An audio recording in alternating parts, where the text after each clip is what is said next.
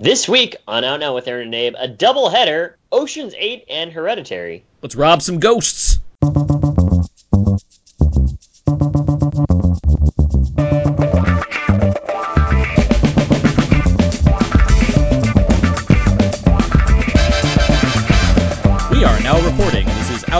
With Aaron and Abe. I am Aaron and Abe is on his way. He's running late. Out Now is a film podcast where Abe and I discuss new movies weekly. We cover some various movie topics, jump into a mostly spoiler free review, then jump back into other fun movie topics. This is episode 326, 326, and we have a double feature this week. We are uh, we, we we were gonna just talk about Ocean's Eight, but then um I realized Hereditary is getting like a wide release this week, and I think there's a lot to talk about with it. So that's what we're gonna do. We're gonna talk about both Ocean's Eight and Hereditary. Um, it's a packed episode. We got a lot going on. So joining Abe and I eventually to discuss these things, we have from Movies Marcus, wearing a tux designed by some of the best in Silicon Valley. It's Marcus Robinson. Hey, I'm here for Rihanna. also joining us from Why So Blue, proof that even a giant can have the pants scared off him. It's Brian Anderson. Hey, how's it going? How, how are the two of you doing tonight? Great. Quite Yeah. well. Yeah. Yeah. Good. Glad to have you both back here, of course. Marcus, always glad to have you on. I'm sure you're, you're furiously praising the fact that Solo's not doing too well at the box office, so it helps your Deadpool 2 choice in the gamble. I I can say that I knew this was going to happen the entire time. right. Um, and uh, and Braun, good to have you back. It's a, Thank I you. would have, would have liked to have you back sooner, but you know things work out. We got you back on here, so here we are. We got Yeah. Hey, I'm glad to be here. everything's coming at Milhouse. So let's do this thing. um, speaking of the summer gamble, just to get some uh, show notes real quick. That is in full force. We have movies coming out every week that seem to have some kind of uh, impact on our current contest, which is of course where myself, Abe, and many others that are frequent guests on the podcast, including Marcus, all picked what we think are going to be the highest grossing films of the summer. Um, and yeah, we have another uh, another weekend with another uh, set of uh, new movies that have come out to uh, give you some idea of where things are headed. Ocean's 8 opened to $41 million this weekend, which is pretty impressive. Um, I know most of us, if not all of us, have it somewhere in the latter half of the top 10. I think Abe actually has it very high, like his number six or something like that. Um, but yeah, that's that's where we're uh, that's what we're looking at. And uh, what else? Um, I don't think any of us had any of these as dark horses when it comes. Actually, Hereditary, I think, was somebody's, maybe a couple people's dark Yeah. horses. That was mine. Was one of yours? Okay. And uh, yeah, yeah. open to thir- open 13 million, uh, which is I mean for an A24 release opening on Yes. a lot of screens, pretty good for A24 for sure. That's I think that's their highest like opening weekend film. They they don't have too many uh, too many that go um, like wide right away. I think the last I know like The Witch was one of them that they had like go like super wide. Um, Ex Machina eventually went wide, but yeah. So if despite the D cinema score that it currently has, which we'll certainly get to in the review, uh, you know things are looking good as far as the box office for what I would imagine is a, probably a fairly inexpensive movie. Um, that's why it was at Sundance to begin with. Uh, but yeah, uh, that's that's box office stuff for now. We can get back to that later if we want to or not. But regardless, Summer Gamble is in full effect. What else? Uh, new commentary track every month. We do a commentary track on this podcast because you, the fans, like listening to our commentary tracks. You like our ramblings. And let's see, this month we have, as I think I mentioned already, uh, it's Jurassic June, so we're gonna do Jurassic Park. Um, we will be recording that this week. That should be a lot of fun. I look forward to getting on and talking about that movie with all the guys. Uh, the, yeah, we'll do that. And what else? Last thing we do here, or last thing for last thing for show notes, uh, iTunes reviews and ratings. Good to get those. Helps out the show. Helps other people find the show. If you want to log on to iTunes, search for Out Now with Aaron and Abe. You've done half the work already. Then you click on our podcast and you say, "Hey, that's the podcast I clicked on." And you say, "Hey, I'm gonna do a little uh, star rating, which would be great. You can give us, you know, a few stars, possibly five if we got that high. If you didn't, you can be honest. You don't have to give us five stars, but five stars would be appreciated. And you can also type a written review. That'd be also pretty awesome. So thank you in advance for that. And yeah, all right, let's um let's move on now. We are still waiting for Abe. Unlike last time when I teased Abe for a long time and it turned out that he was just sick and he couldn't make it to the podcast. This time I do know that he's on his way. So I'm not teasing you guys this time. He is going to be here. I guarantee it. I do. Wait, you teased you teased him and he was sick? I didn't tease him specifically. No. 2 weeks ago when we did our solo review, I was not getting any response from Abe, and I just figured he was sleeping. In fact, he was actually very ill, um, and so he wasn't able to make it Oh. onto that show. But we did do an Out Now Nights episode, Nights, which is currently on iTunes as well, where he was able to talk about his thoughts on Solo. Uh, this week, I do know that he's running late. He texted me in advance that he's running late, so I just know that he's on his way. So fret not, Abe will be here. I was going to try to rhyme that. I couldn't think of one, so we'll just move past it. Um, let's get to, let's get to know everybody. We each week ask each other. We each week we ask each other a question or two, try to set the tone for the podcast. To better get to know everybody. everybody. I'm Thank- on it. Thank you, I'm thank it. you, Marcus. It's good. good. It's good. It's good. Um, I have a question for you guys. Are there any weird or annoying sounds that you make regularly? Uh, you might have to ask my wife. I don't. Just curious if you have like a, a habit where you make some kind of like clicking noise, as in like hereditary. That's, that's where I'm coming from. Oh, I see, I see, I see. Uh, no, not not really. I'm very quiet. That's an odd question. I I know it's an odd question. um, not not really. I don't think so. I can certainly, I- I can click, I can do that. I just don't do it like on a, on a ba- on like a regular basis. That said, after seeing this movie, I definitely am going to. I should do that more in a Oh, quiet, in quiet theaters, clicking all right? night. Like right before Incredibles two starts this weekend, just start doing it. It's a good idea. Yeah, get everyone ready, you know. Yeah. Yeah. anyway, all right. Well, uh, normally A will be here to ask another question. We'll see if he has one by the time he gets on this podcast. But for now, let's get to our poll question. We each week we have a we do kind of a, a fun poll where I put two movies against each other, and you choose one um, to you know save it, and the other if you you know goes away completely. Um, not just like oh this one didn't win the poll, but it gets erased from existence um, completely. The, the uh, the uh, the idea here is to kind of put this movie deathmatch together where not only are you saving a movie, but you've just you've completely wiped out the other from history. So everything changes as far as directors' paths, the actors involved, what have you, uh, just to make it all the more difficult. And so this week, because we're doing a double episode, I decided to put two completely different movies against each other as opposed to having a theme.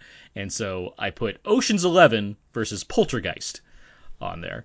Um, so before we get to what the results are, if you guys had to choose between the two, Ocean's Eleven, the 2001 version, versus Poltergeist, wh- wh- which one would you pick?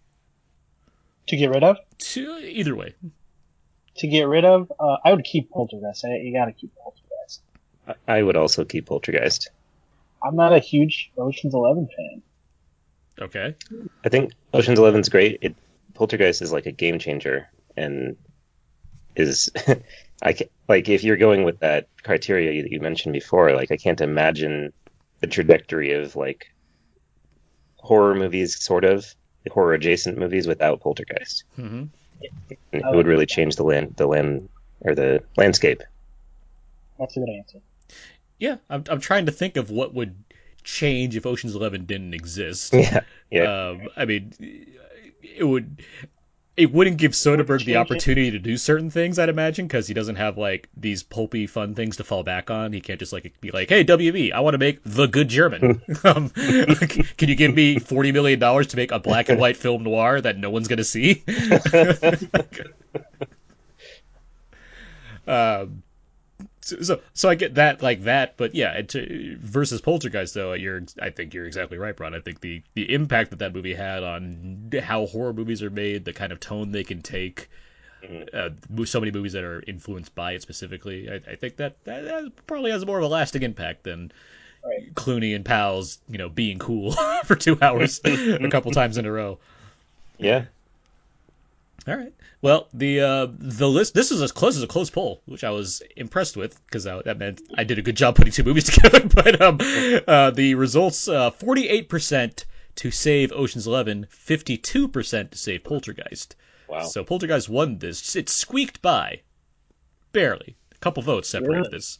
So yeah, uh, certainly That's- a lot of fans for both movies, but Poltergeist uh, managed to to win. Um, I really should like I, after I said it the week a couple weeks ago. I said that we should keep track of this just so for the continuity of this podcast we can act like nobody, some of these movies don't exist anymore because that'd be interesting.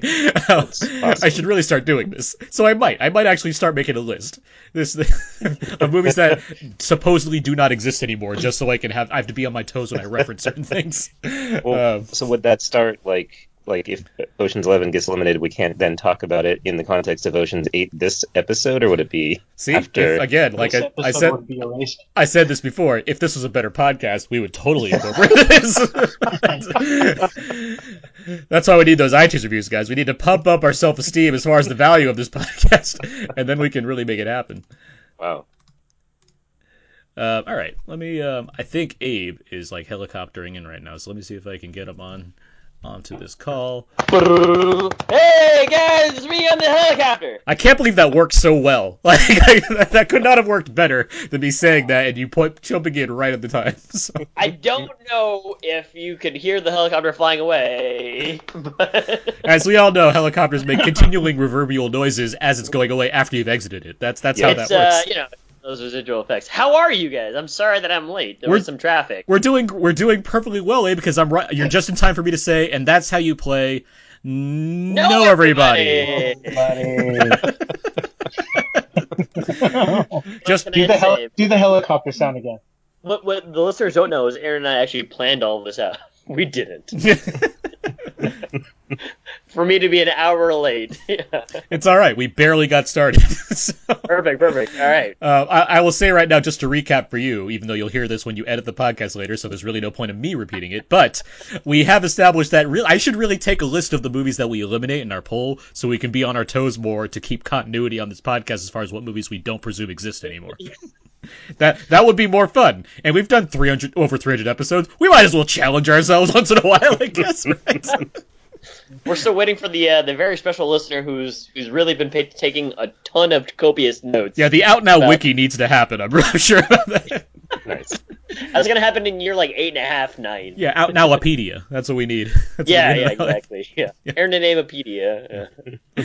All right. Anyhow, I'm gonna help you. Well, you're perfectly on time because we're going to get to some out now quickies. Yep.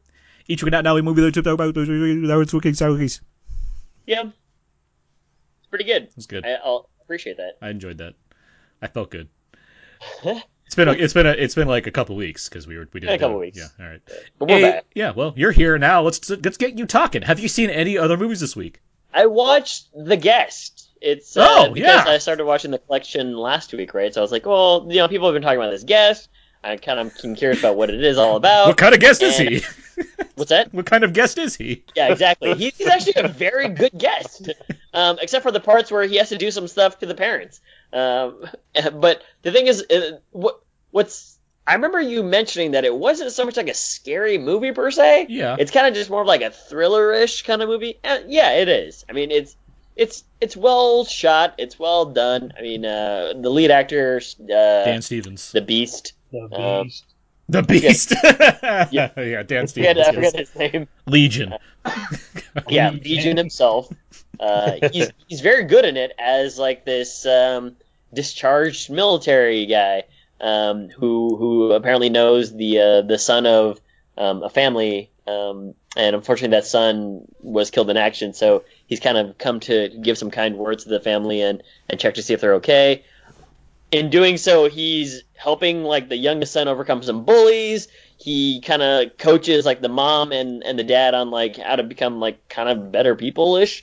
Um, but also there's there's like uh, some some strangeness going on, and when that strangeness happens, I liked it and I liked kind of how it goes.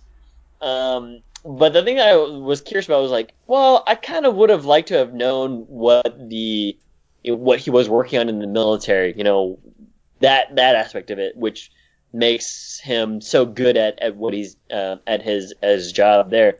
But with all that though, the the part that I really enjoyed the most was I, I didn't know that the um the, the star of it follows uh Jen, Maika. Maika Monroe. Uh, Maika Monroe. Yeah, she was in the guest. I was like, oh, that's great. You know, she's done these independent horror movies. Um, but I really enjoyed that funhouse at the end. Like, yeah. just not not not like in terms of like you know what happens, but just the idea that like this school has enough time and budget to make like a maze haunted house in their gym. Um, and there's like the part where where uh, Maika Monroe gets scared like the second time that they're walking through the maze, and she's just frustrated. And I was like, I hope that that was like an honest frustration take. Like they didn't tell her when they were gonna pound on the doors, and they just did it, and she was actually really frustrated that they did. But uh, with all that though, the guess is it's actually like it's it's an interesting romp. I'm sure you guys have all seen it, but you know, check it out if you have time. You've wa- between that and the collector, you've watched like the two movies that prepare you perfectly for seeing Upgrade. yeah, okay. Like that'll when you see it, that's like an interesting conclusion to your trilogy because you've seen like a gory cat and mouse movie. The amalgamation of like uh, both of those characters. No, but it's like just the tones of those movies and how efficient they are with their run times and everything. Like Upgrade fits just right in that slot. That's like a a solid B movie that doesn't aspire to too much, but looks really good just because of the work done with low budget by solid directors. Yeah. Okay.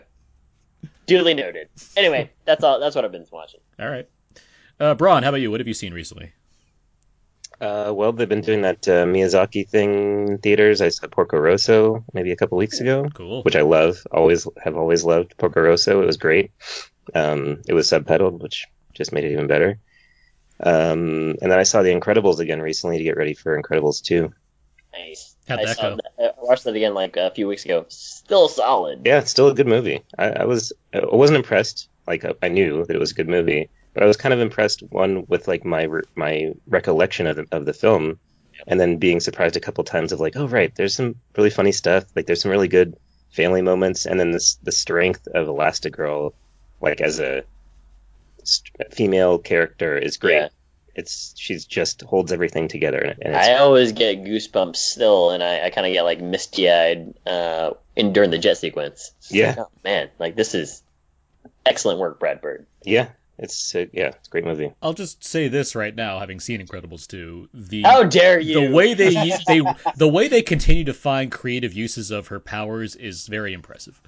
Um, Awesome. Along with the powers in general, but there, there's certainly a lot to praise as far as hey, they can do these things. Let's see them do these things. There, there's a lot of that. There's a lot of that going on in this movie. That at you. Uh, Marcus, how about you? What, what have you seen recently? Uh, well, I saw the Warriors win Game Four. Yes, um, nice, good call. Go sports Yeah. teams. Go Swords. Yeah. Um. Anyway, um, I saw a uh, a kid like Jake. It was on Okay. iTunes. Um, I don't know if you guys have talked about it yet. No, we haven't. Nope. That's the one with the the guy from The Big Bang Theory. Jim right? Parsons. Yeah, Jim Parsons and, and Claire Danes. Uh, they played uh, affluent parents in Brooklyn who are going to enroll their four-year-old Jake into private school, and Jake wears dresses and uh, like Cinderella and so on and so forth. Uh, I really kind of wanted to fall in love with this movie, but it kind of unfortunately played out like a after school special where the message was there, but it was kind of conventional. As conventional as a movie like I've never seen a movie like this, but as conventional storytelling as a movie like this could be, Mhm. the big problem with this movie, while there are some good conversations uh, in this movie, the big problem with this movie is Jake's barely in it. Hmm. Uh, it's a lot of um, it's a lot of Claire Danes and Jim Parsons arguing back and forth, which is some of the stuff. Some of the conversations are, are, are really powerful. Some of them are kind of throwaway. Some of them we've heard before. Um, a lot of Jake's uh, conflicts, uh, we see the aftermath of the conflict. Um, well, anyways, there, there was a there was a interview that I heard with uh, either Claire Danes or Jim Parsons where they said that the, the boy who plays Jake actually this is he wears dresses and and he uh, Cinderella and it's Sleeping Beauty and a Vice News on him or a documentary on him rather than this kind of movie that didn't really have him in it. He, he's he's barely in this movie. He's all in probably all of ten minutes of the movie. So is it kind of more like the adult drama of what is or isn't acceptable kind of thing? Yeah, and it does talk about that, but I, I you know what, I, I'd want, I wanted to see a conflict, and we, we do hear about the conflicts that Jake goes through. Uh, it, it, there's like three or four of them throughout the, the, the movie, and, and, and they're all pretty heartbreaking. but we get the back half. We get the call from the school counselor saying the parent to come over there, and then they're talking to the counselor, or we see uh, Jake running out of the room, and then we have a conversation about what happened, stuff like that. I, we don't actually see any of these conflicts, which I think they missed a good opportunity there to It's, show. it's based off a play, if I'm not mistaken. It's right? based off a play, yes, Okay. yes. This is what what what, what I had what I had read on. So Um, is it a rental, you'd say, or I- I just like it- a I TV think- movie? I think, okay, I think it's a rental. I think it's an interesting. Okay, so it's an interesting conversation starter, but it's not much more than that. So if if this is something new or this is something you you really are interested in seeing, you'll find things to like in it. Um, or something you're interested, uh, like uh, you're on the fence about, you'll find something to like about it. There's interesting conversations to be had, but it's not going to blow your mind the way you think it's going to when you hear the premise of the story. I can Okay. understand, and not to kind of judge movies based off plays, but I can understand that if it's a if it's a movie where it's about the situation as opposed to showing you the situation, that makes sense to me as far as it being kind of coming from the stage. I can see you know that being the way it plays out. Um, not, I- not having yeah, seen it I- of course.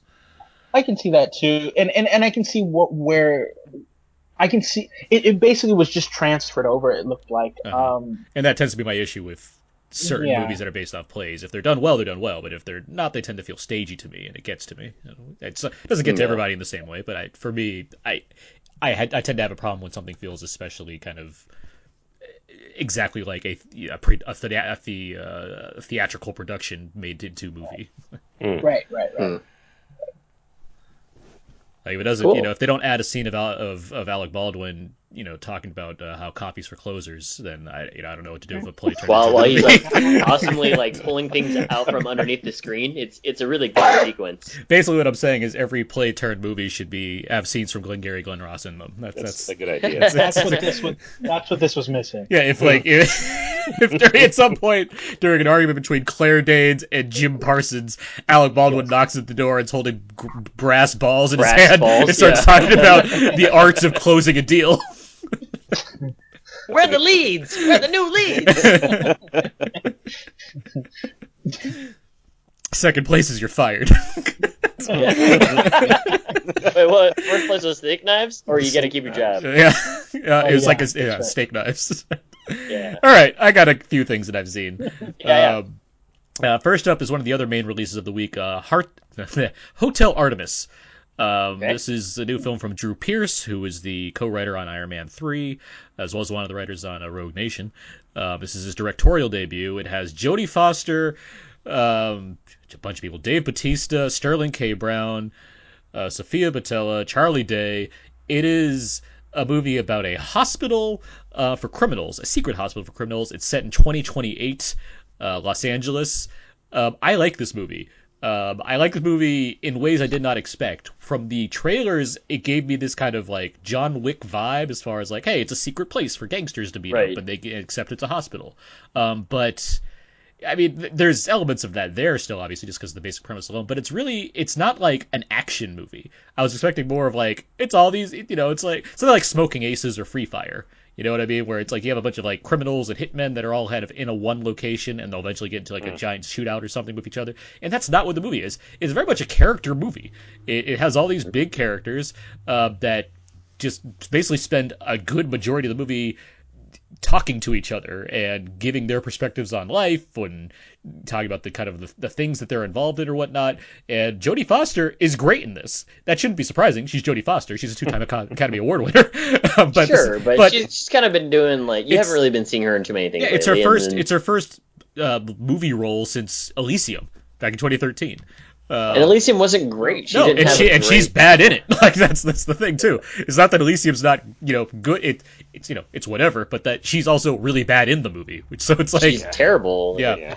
with, with that accent. Yeah. So this is like she's really going for it here. Like this feels like she really like I can, you can see why too because it's so it's not really an like I said it's not an action movie. It's just like a it's like this fun character drama um, where it's it's entertaining to be in this world with these people. It's one location mainly, but like you meet them and they're like it's neat to see them interact with each other. There's some cool dialogue here. There's some nice ideas present, and yeah, Jodie Foster among others, she gets a real character to play and it's good. Like it's a good time at the movies. It's you know it's silly inherently just because it's a secret hospital for gangsters in L.A.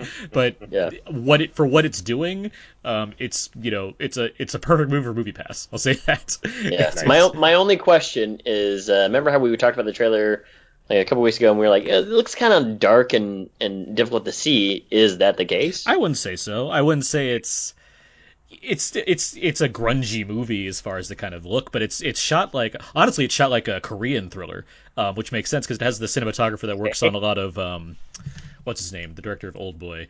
Um, Bong. no, not Bong Joon Ho. Um, Okay.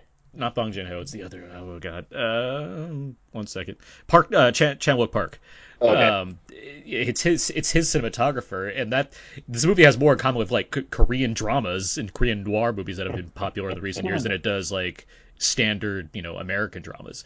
It, and it shows. I mean, that's why I, I can assume that's why he got his cinematographer. It has that kind of look to it, where it's not like especially colorful, but the atmosphere is it's done well, and even like the style of the hotel, even though it's set in like the near future, it has this kind of retro look to it. It's like an old building. Like that's like it's more like like Blade Runner future, if anything, where like there's a lot of old looking buildings in a futuristic world. Not that I'm saying Yeah. it's you know on par with Blade Runner as far as its looks, but that's kind of the vibe it seems to be going for among other things. I was just impressed. I was surprised that it. I'm sur- I was surprised of what it was versus what I thought it was going to be, and it helps that it's you know good. So Hotel Artemis, not bad. All right. Um, what else? Um, I'll try to move through some of these quicker. Um, Hearts Beat Loud. Um, this is a film that hit Sundance. It was a big audience favorite. It stars uh, Nick Offerman and Kiersey Clemons as a father-daughter uh, duo. Um, the daughter, Kiersey Clemons, she's going off to college in the fall. The movie takes place during summer. Nick Offerman's character runs a record store, and the two of them have jam sessions at night. Uh, they record like a single, and the movie's about them kind of forming a band for the summer and seeing where that goes, and getting into drama and some comedy ensues here or there. It's well acted. It's a nice father-daughter movie. Uh, nothing like you know super special, but it's very enjoyable. So. Hmm, okay. Yeah. I'm gonna check that out later. Yeah. Um, what else? I saw a movie called Damsel.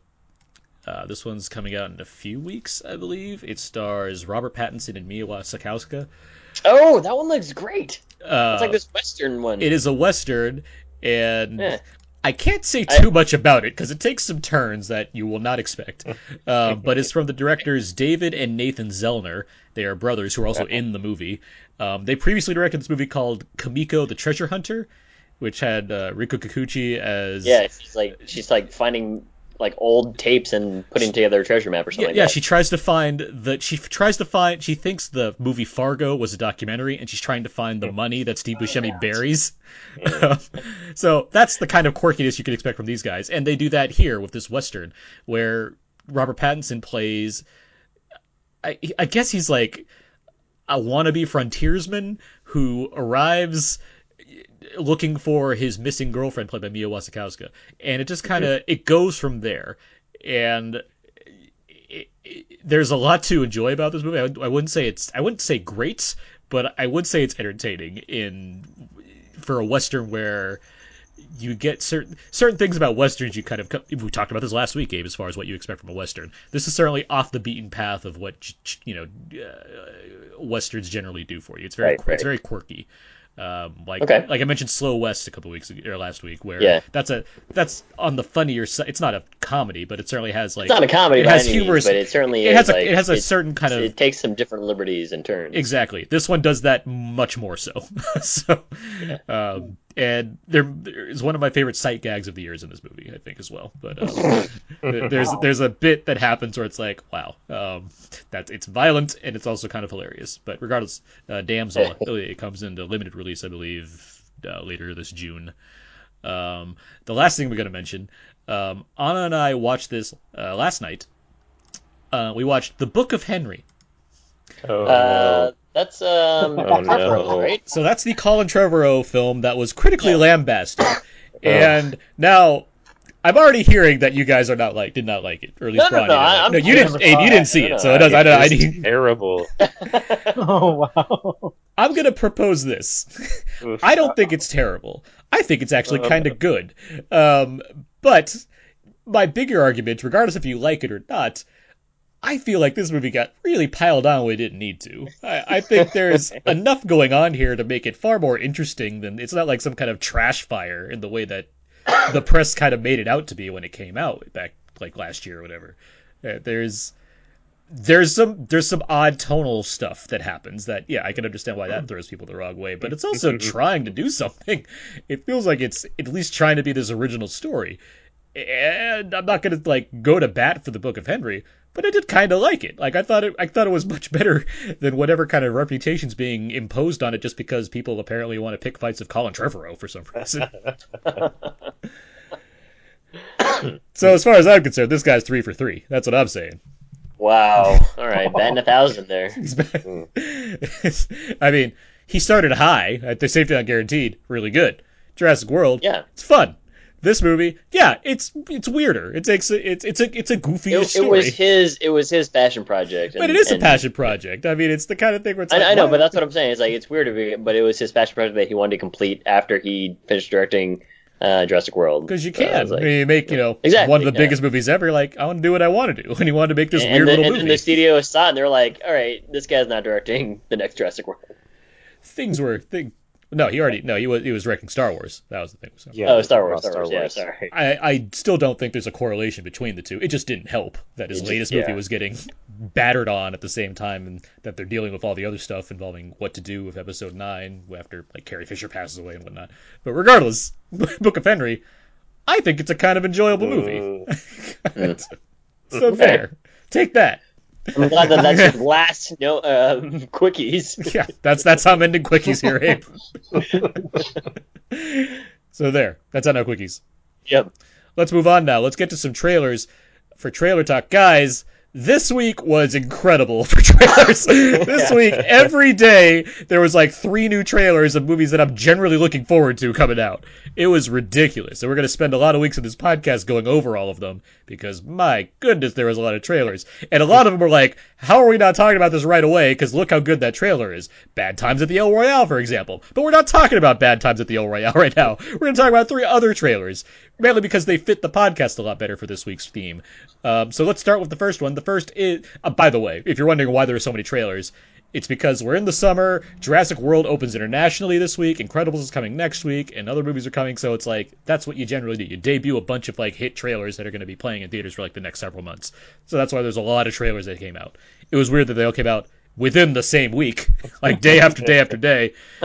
Certainly a way to hog up the, the you know the media news atmosphere. But, Right. but there we are. So we got like like seriously, I had to write out all these one, two. We got Halloween, First Man, Serenity, Bad Times, How to Train Your Dragon, Girl with the Spider's Web, Stars Born, Lego Movie, Bumblebee. It's like it's nonstop. It's- It keeps going. But we're gonna do just three of them. Yeah, we're, we're gonna do just three of them though. Uh, so first, we're gonna talk about Halloween, the latest Halloween film, the eleventh entry in this franchise. It's from director David Gordon Green, who co-wrote this with Danny McBride. They had apparently a great take that impressed not only uh, Blumhouse but John Carpenter, who is also Yeah. involved as a producer as well as he's doing the music. So clearly, they he saw something in this, and not it- yeah, I got a lot of green lights. and not only that, Jamie Lee Curtis and Nick Castle, who played the original Michael Myers, are back for this movie. shape, This yeah. is ridiculous, but somehow it's happened, and I think it looks pretty awesome. But what do you guys think? Let's start with uh, Braun. Braun, are you a Halloween fan? I absolutely, and this looks fantastic. It's it's like the trailer starts and you're like, oh god, not again. But then immediately it's like, oh sweet, let's do this. Let's. It's like you said, like it's a it's a it's some kind of unique take. It's not a remake. It's sort of a sequel, but it's Yeah. more just like an in-universe film. It's which, like it's uh, like this. It's like doing like comics do, and just being like, let's just restart it. Like let's just say, Yeah. you know, Right, right. whatever. Let's just say there's no but, it- other but it's sequels. not even like restarting Halloween one and two. It's only restarting like it's, it's directly after only Halloween one, Yeah, which which makes it even like cooler. Yeah. Well, I'll get to my point later, but it, it, it's it's only doing right after one. I'm so we don't know that about Laurie. Strode and Michael Myers are related. Well, they're not in this version. They're just Exactly, they're not. Yeah. go on, Braun. Sorry. Uh, yeah, no, I'm just I'm real excited about it. Jamie Lee Curtis looks like a badass, and she it just has these elements of of like, ooh, I, I want to see this movie. How about you, Marcus? Yeah, I'm kind of on the same page. I, the, I just want to see what happens. I want I want to see what this new take that they have on the on the on the on the, the franchise uh, is. Um, you know, the tra- the trailer itself looked good. It really got me on that last scene with the door. Mhm. I think that's Yeah. that's that's that's Halloween all the way. That that door scene just did it for me. Uh, I I need to see this movie, and Halloween's my favorite horror movie of all time, so I was going to see it anyway. But that door scene really okay. I'm in. I like the teeth. I like when he, Teeth is- when he just run- It's like that's such a like. I, I don't I didn't know what to see coming and it's like he dropped the guy's teeth on them. It's like jeez Yeah, because yeah. not only like the teeth it's like they're all whole so like he went to this know, guy's it's like, mouth that I presume he, this guy. he just like ripped out each and every single teeth and like then threw it on the ground. yeah. Abe, how about you? What'd you think? Uh, no me gusta. I, I, Oh, you know wow. how I feel about the hol- no, no me gusta in like a way that meaning like I don't like these kinds of movies. So it's like I I'm gonna really have a hard time. I have to definitely wear like a hoodie when I go see this. I'm gonna have to bring earplugs, and I'm gonna be like keeping through like my fingers. I'm gonna have my hands to my face, kind of thing. It's gonna be like one of those movies where it's like, quite honestly, like, the reason why Halloween works for me is because there's nothing supernatural about the Michael Myers in the first or well, the second movie kind of gets a little more supernatural, but the first movie there's nothing supernatural that there that is explained, right? It's just like this guy escaped the mental institution, comes back to his hometown, and he's like, all right, well, you know, I'm gonna go uh, do my thing here. Um, and this one, it looks uh, it looks very very good. Like it, it I- again, everything that Aaron mentioned with um, Danny McBride and uh, who's the other David who's Gordon his Green. part? David Gordon Green. Um, again, they are fanatics about this, and so I was pretty much on board. Um, and yeah, man, there there's a lot of like good, fun lines that they put in the in the trailer, including the one where like, oh, Michael Myers isn't the guy that killed all those babysitters, and he's like, nah, that's just something that, that people made up. Um, so there's like some very clever like meta things, but again, like what you guys have all mentioned, this cast uh, is is the original cast, or at least two people from the original cast, and um, what call it? I like that it's uh, continuing on this pathway of more unknowns, uncertainty. You know what I mean? Because I don't know what to expect. Meaning, like, sure, there's Michael Myers and he's gonna be doing some things to teenagers on Halloween, but I don't know if it's like, well, you know, what what else is gonna be revealed, and that's kind of exciting. Yeah, no, I obviously I think this trailer was awesome. I mentioned that already. It, it looks just really well done as far as how to make how to provide a new take on you know this franchise that's had so many entries already. Um, there's a lot of varying opinions about the Rob Zombie uh, films. This one just looks like it's it still has you know obviously like a modern aesthetic, but just the conceptually making it this kind of new sequel that disregards them like it, it that's that's cool to me where you have like this coming back you have uh, um, uh, Jamie Lee Curtis coming back and everything and you, you're making kind of a new entry within this set 40 years later like I like all that I also like Yeah. some of the weirdness I'm already seeing I like that he's in a mental institution and it's just this weird like red and white checkerboard that they're all standing on it's like Yeah. when does that ever seem like a good idea for like I, I also want to briefly mention that that, that jackass reporter really ruining it for, for everybody in Haddonfield. Like, he's like, "Hey, Michael, you might remember this," and it's like the dog starts barking. And if I'm some, uh, if I'm like surmising this correctly, it's that guy's teeth that Michael Myers pulls out, and I'm just like, "Yes, that guy deserved it." So, They're probably not long for this. If he's getting the mask back from him, yeah, they probably he probably didn't exchange it for like you know some some, some hokum. some uh, Charleston Chew. yeah. Um, anyway, Halloween, the confusingly titled Halloween, arrives in theaters. Uh, Oct- that's the only downside. It's just called Halloween. It's like okay, we got to keep these things straight. Yeah, you know, H four O. That'd be easy. Well, I mean, you can't Oh, really have like Halloween colon the real one. but anyway, Halloween arrives in theaters October 19th. Um, so yeah, that'll be the night he comes home again. Um, let's move on. Let's go on to the next trailer for uh, Suspiria. Um, this is a new take on the classic Dario Argento film Suspiria from 1977. Um, it's directed by Luca Guadagnino, Yeah, I said that right. And um, he, um, he, of course, from uh, uh, Me by Your Name fame just last year. This seems like a remarkably different direction for him uh, by making, you know, a remake of an Italian horror classic. Um, from what I can, and from what I've read, it's kind of a, it's less of a remake and more of a reimagining. Now, that's not the first time that I've heard that kind of thing be said about like, here, well, our take is not really a remake, but at the same time, sure, why not? I'll go. I'll go along with you on this one for now. Um, you, among other things, the film stars uh, Tilda Swinton, Dakota Dakota Johnson, and uh, what Chloe Moretz, I believe, is in there too. Um, you have music by Thom Yorke of all people, like doing the score for this. um, All right. so yeah, let's uh, let's start with Marcus this time. Marcus, have you, are you did you have you seen Suspiria, the original? No, I. I don't know if I'm the only person here that's never seen Suspiria. I haven't either, Marcus. Don't worry. Okay, well, there was no black people in it, so I didn't really find the, couldn't find the time. Um, but I know Ar- Ar- Argento's work, and I and I know of Suspiria, and I've seen clips from Suspiria, so I know what kind of hollowed ground this is to make remake this movie. Mhm. Um, and it's got to be style first, and this the trailer looked kind of you know stylish, but not like the original Suspiria from what I've seen. Um, so I'm interested to, to see what what uh, what the guy from Call Me by Your Name has has has uh, has to bring. Um, I just thought I thought the, probably the most interesting thing. Um, it's written by David. Uh, I can't pronounce his last name, but he's the creator of Terror, the Terror, which I recently started watching. Oh, the AMC series. Uh, yeah, the AMC series. yeah, David uh, so- Kajanish. Kashnich. So that that really that really got me more amped for it. So. Okay, cool. Well, uh, Braun, how about you? you I, I assume you're probably a Suspiria fan. I love the original Suspiria. The use of color is like one of the craziest things. The first time I saw it, I was like, "How did they do that? How did, they make that so blue or so red Mhm. and like pop that way?" and that was the first thing I was disappointed about in this trailer was that I didn't see like a pure blue wall just to tell me that this is Suspiria because that's all I would need. It's like show me a blue wall and I'm in. And there was no, no blue walls. Um, so I'm not yet in. I, I should say. Um, it looks weird.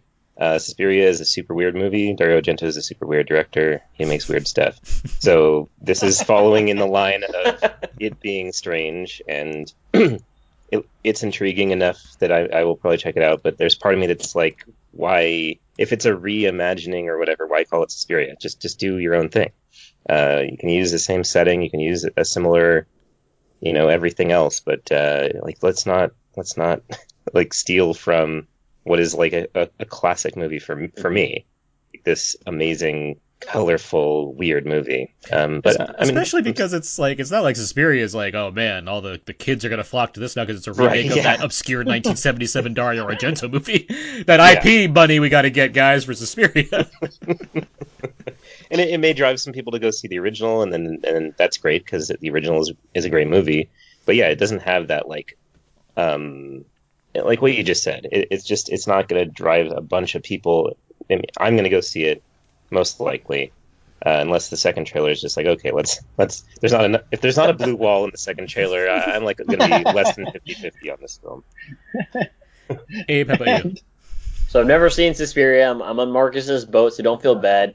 Um, and when I was watching this trailer, so I, I I was just checking out as I do normally, like almost every week or every other week. I just like watch a flood of trailers. And I was like, this one looks really weird because it's like, oh, like ultra zoom in on people's faces with like grainy 70 millimeter or 35 millimeter film, and then like S, and then you know zoom in again and like U, and it's like, you know, I kind of like this. I'm digging the style, but I don't like the feeling that I'm getting from this movie, which is like it's gonna be like one of those things where I am probably gonna be like feeling icky in my seat, like oh I don't know, guts are moving, I don't I don't know what to expect, and I'm glad that maybe I don't have to go see it, but at the same time it's like another hoodie movie.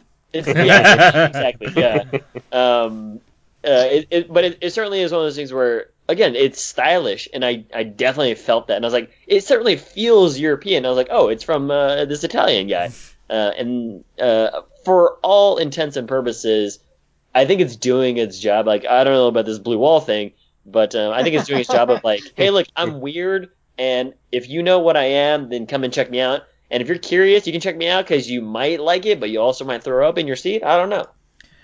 So that's a good summation. We should just stop wall. there.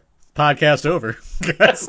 but um, I I've heard something. So I know footage screened of this at like CinemaCon, I believe, and there was some there's not uproar, but there was some reaction as far as the amount of grisly content going on uh, for this movie, which kind of excites me as far as this movie is concerned. Uh, but I hear what Braun's saying, and I think I am a fan of, of Suspiria, and I'd certainly recommend anyone to get the new. Um, the recent uh, uh, Blu-ray release of Suspiria that just has like a 4K restoration of the film. It looks fantastic because that is a movie that just emphasizes how great the color use is uh, for you know an Italian horror movie. Um, mm-hmm. And this one, I guess, is very deliberately not using that. Which I guess if you're going to remake Suspiria, or I guess homage it as he's as uh, Guadagnino is saying he's doing. I guess the probably probably better to not try to specifically evoke Argento by way of his most you know obvious trait when it comes to his filmmaking, or at least for that movie. Some of his other movies aren't as colorful, um, which is surprising when I saw this. Like, oh, huh, that's not as colorful. Um, thinking, what's the one of Jennifer Connelly, Braun? Uh, uh, that movie's great too. Uh, the soundtrack is amazing. Is it a, a, a, fairly recent movie? It's in the 80s. Uh, oh, okay. Oh god, uh, that's gonna bug me.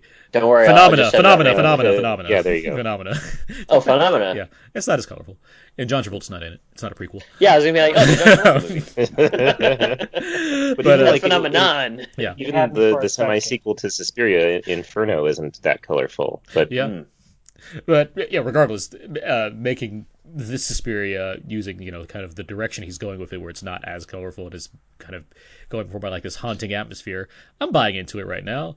I I think there's enough to work with to make a new version of this that could become successful. I I joked already about you know the fact that this IP doesn't really mean much to today's hmm. you know youth horror seekers, and but at the same time I also do think that works to the film's advantage as far as if he was really just trying to cash in on the nostalgia aspect, you wouldn't have to try hard. But if you're going to remake Suspiria, I'd like to think that the end, you know, you have not just like a random music video director like the Nightmare Before Elm Street remake, but you have like you know an Oscar-nominated director working on this thing. It's like I'd like to think that he probably has a better idea of what he's trying to do with this, and not just you know going at random and thinking, oh, Suspiria, why not? So I want I want this to work um, for what it is. So far, I'm on board. I'm curious to see you know more in the coming months, uh, but we'll see.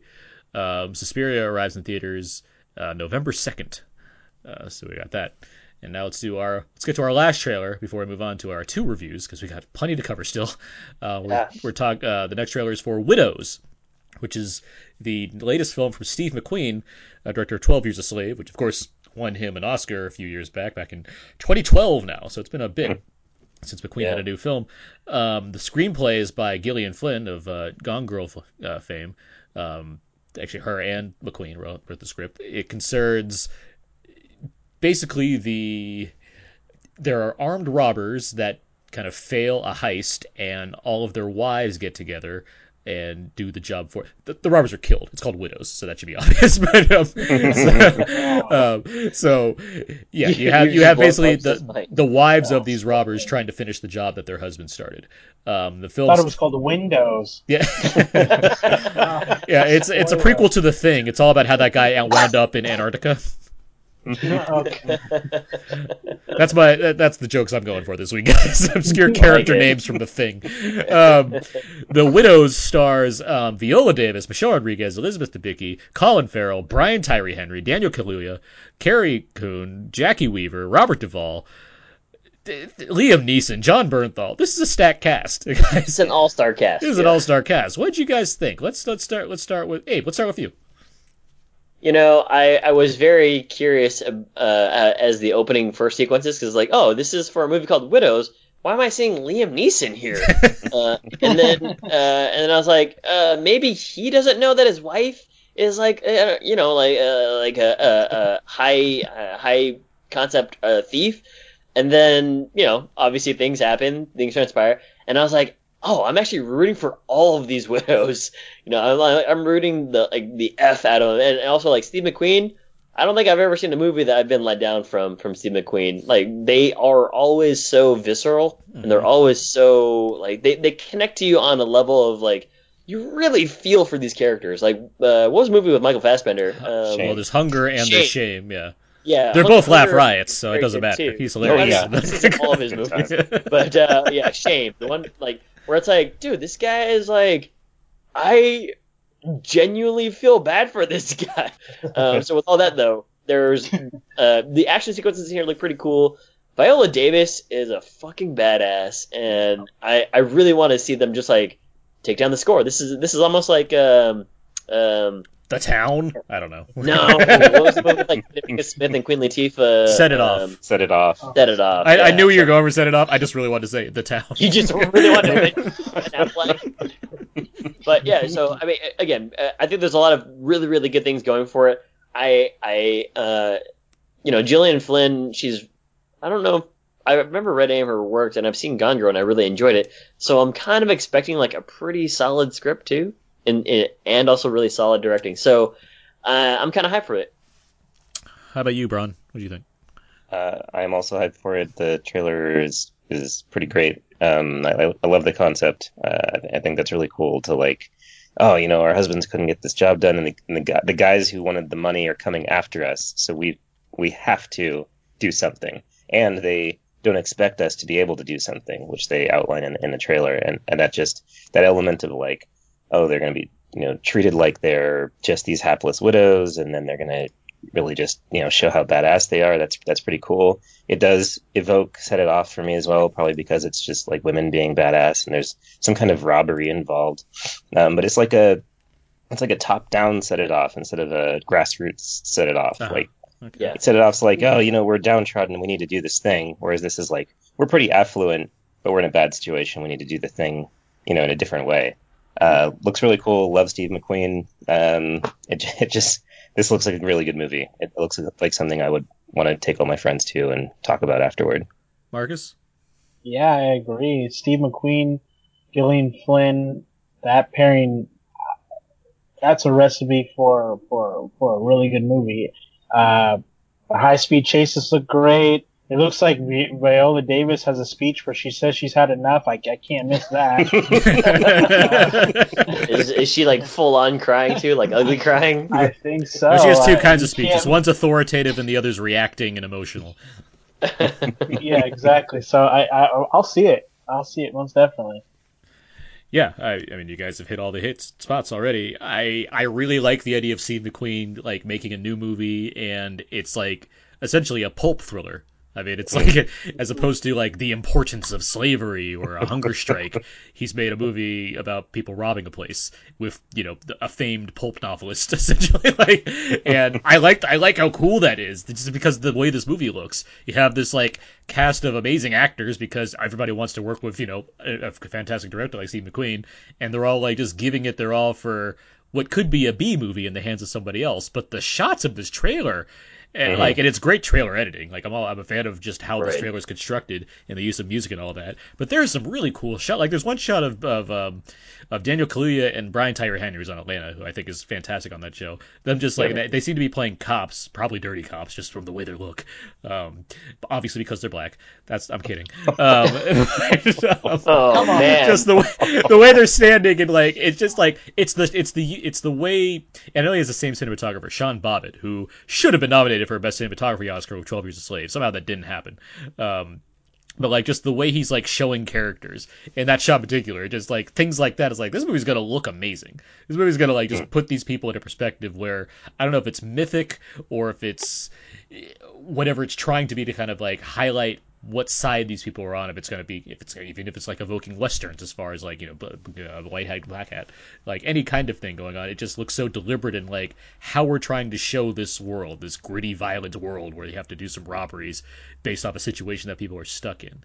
Um, and, and i'm very curious how much involvement there's going to be of the the husbands if that's going to be like a flashback device or if we just see that all right away and just really rug you know pull the rug out from under you when you like kill off Liam Neeson among other people. It's like this. If if he dies from like a wolf attack, I'm just gonna be like, this movie is the best movie of but no, I, I think there's a lot to look forward to here.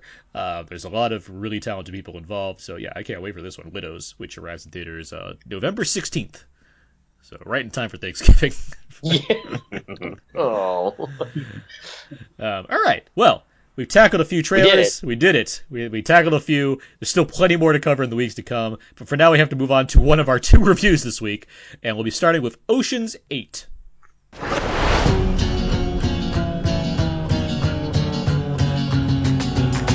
In three and a half weeks, the Met will be hosting its annual ball. And we are going to rob it. Not the ball itself. Ah, on the neck of Daphne Kluger. Valued at over a hundred Million dollars. 150 million, actually. These boots are made for walking. revenge. It's a twofer. That's just what they'll do. Do not run a job in a job. One of these days, these boots are gonna walk all over you. Taylor Swift?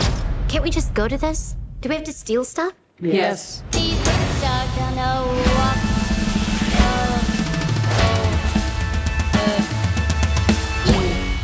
Is it genetic? Are the whole family like this? Literally. All right, that should have been some of the trailer for Ocean's 8. In 2001, Steven Soderbergh gave us Ocean's 11, a remake of the 1960 heist caper starring the Rat Pack. That film, the remake, gave us Clooney, Pitt, Damon, Roberts, and a bunch of others in a cool heist flick. It spawned two sequels, and now 10 years following Ocean's 13, we have a return to the franchise of Ocean's 8, a spin-off slash sequel featuring Sandra Bullock as Debbie Ocean, the estranged sister of the now deceased Danny. After getting out of jail, she conspires to steal a particular item from the Met Gala. She recruits several thieves, including Cate Blanchett, Mindy Kaling, Sarah Paulson, Awkwafina, Rihanna, and Helena Bonham Carter to pull this off. The plan will involve a self-obsessed celebrity played by Anne Hathaway, but there's plenty of other factors involved as well. Soderbergh's pal Gary Ross takes over for directing. Um, so let's get into it. Marcus, what'd you think of uh, Ocean's Eight? Um, yeah, okay. So while there's some funny moments, Ocean's Eight I think can only be described as fine. It's a jewelry heist. It's your basic jewelry heist, uh, which is not really the problem. Um, it's fueled by an ensemble cast, which becomes very apparent. Uh, it, it becomes um, less watchable when less people are on the screen. Uh, when Sandra Bullock and Cate Blanchett are the only two on the screen, it's kind of dull, and I was a little surprised with that. I think it works when it gets into the heist portion. Um, it's a little bit more entertaining. I think the, but, my biggest issue I had with this movie was the characters were pretty one-dimensional. Not to say heist movies have multi-dimensional characters all the time. There's usually like a dem, uh, uh, demolition expert and a good-looking dude and a pickpocket and a whatever. But these ones seem to be more patronizing. Uh, I guess that is to say, like, like I think Sarah Paulson's a great actress. She plays the hoarding mom that you know she's a mom because the only people who call her her kids, and that that joke's kind of done to death. Or Mindy Kaling plays the the jewelry thief who's uh, her mom is disappointed in her because she's not married yet. I, I don't know. These these jokes just seem kind of like lame. Uh, anyway, uh, it's it's enter- it, it's forgettable, it's, but it's entertaining enough, I guess. But entertaining in a way like uh, you would have you would be watching uh, you would have it on your TV while you're while you're thumbing through your Instagram or something like that. Okay. Yeah. Braun, how about you? What'd you what'd you think of Ocean's Eight? pretty much almost agree word for word with what Marcus said. I I would add the word boring in a little bit. Oh, Um, the especially the first half, like in a movie that that should be sort of kinetic eh, and like oh we're putting the team together kind of thing. There's like this this this lull forever of like we get that you're going to put a team together and we get I get that you're going to see I'm going to see what skills they have. It's going to be a little bit of Ocean's 11y, but I think what other heist movies do, or maybe even what just what Ocean's Eleven does, is like you get these quick little. All right, we got this guy, we got this guy, we got this guy, and then there's kind of this longer period of like, okay, we're gonna set up the thing. And in this movie, Sandra Bullock already knows the plan. Like, there's no tension as far as what the plan's gonna be, or if she's not given the job by someone else. It's not, can this thing happen? She tells you explicitly nothing can possibly go wrong in this plan. So I'm like, oh, all right, well then there's only one wrench thrown in the works at some point, and they solve that very easily, and, and you're like, oh, oh, okay, I guess that was a movie. It, it's pretty, it's pretty okay. It's it's probably the okayest movie I've seen this year. It's something that I would say, hey, if you haven't seen it, go watch it on Netflix when it comes out, because you know there's a couple good jokes, and I think Sandra Bullock and and Cate Blanchett's uh, uh, chemistry is is fairly okay. It's probably the best part of the early parts of the movie because they kind of have this. Like you get a sense that they had something in the past, like this cool past, and we, you know, that it doesn't really show in in the present of the movie. Like they're just kind of like, ah, well, you know, we used to do cool stuff. Let's go do this plan that Sandra Bullock had, and, it, and then they do the plan. All right. Uh, for the record, I think Solo is the most okayest movie of the year. Anyway, Abe, what did you think of uh, That's, Ocean's? no, true. What did- that's true. what did you think of Ocean's Eight, Abe? Did you say Soul? Yeah, the movie Soul that we all know. Solo. Oh, Solo. I was like, I've never, I didn't watch a movie called Soul, S O U L. Um, I think it's a, I think it's it's serviceable. I think it's there's it certainly is fun. Um, and I think that there are elements of it that really uh, make it worthwhile. I actually really liked uh, a lot of the actresses in here. I think some of them kind of shine brighter than others. I think one of them that I, that I really enjoyed um, and is Anne Hathaway. Uh, I think that she's she's kind of giving like multiple kinds of performances. She's having a But I- blast in this movie. She's yeah, I lot of liked fun. the Sarah Paulson character just because she's like this compulsive like thief, um, and and she like has no way of uh, hiding it, even though she lives in the suburbs. But with all that though, I, I think that there are, certainly is this. Uh, Brian, you mentioned the word kinetic, and the the word the the word that I was using in my review was pacing. It seems like you know there's some pacing issues in the um, the way that they build up to the heist, the way that they kind of like um, uh, come down from the heist, and even uh, the way that they kind of like um, uh, show you uh, perhaps uh, additional things that you may have missed uh, from the heist. You know what I mean? So while it is very much its own thing, and I think, and I'm glad, I really am glad that they didn't say like, "Hey, by the way, here's Matt Damon to make a cameo." um, I'm glad that I'm glad that you know there are other characters from other from the from the Ocean series that show up in this movie as well. Just um, you know to either say like hello or whatever the case is, because I'm really glad that there's a line in the movie where Sandra says, "You know, this is an all female thing." And the reason why it's an all female thing is because, you know, we're not going to be noticed. And uh, men are kind of noticed. And, you know, I'm glad that they kind of just stuck with their guns and said, like, I think the only person that kind of uh, gets maybe some additional stuff is, like, this guy that's a super side character um, who who uh, loves omelets by the pool. Um, so, with all that, though, again, it's serviceable. I think that there are some, some good laughs in there. Uh, there, there are some I was like, what are you talking? And then I realized what you're talking about. Those are Terry Benedict casinos. Um, there's there's a lot of like good laughs in here from time to time. I, I didn't so much mind that Sandra Bullock was kind of like a low key kind of thing because I think that's kind of how uh, Danny Ocean is. You know, they're both kind of cool characters. So uh, I, I if they're related, then what's the problem with that? You know what I mean? Um, but I do agree with you guys that there is like some some pacing, some drag. I wish that it was a little bit snappier. Um, they they do borrow from Soderbergh's kind of style with like the blending of the cut shots, you know, having like it interlace and having these like, these these dissolves and fades. Um, and Cate Blanchett is like she's trying to be the rusty of the group, but I think there's some some charm that's that Brad Pitt brings to the not Brad Pitt specifically, but that they wrote for Ocean's Eleven um, that uh, kind of really oozes from the page and then on the screen. Whereas this one, I think that it, again, it's serviceable.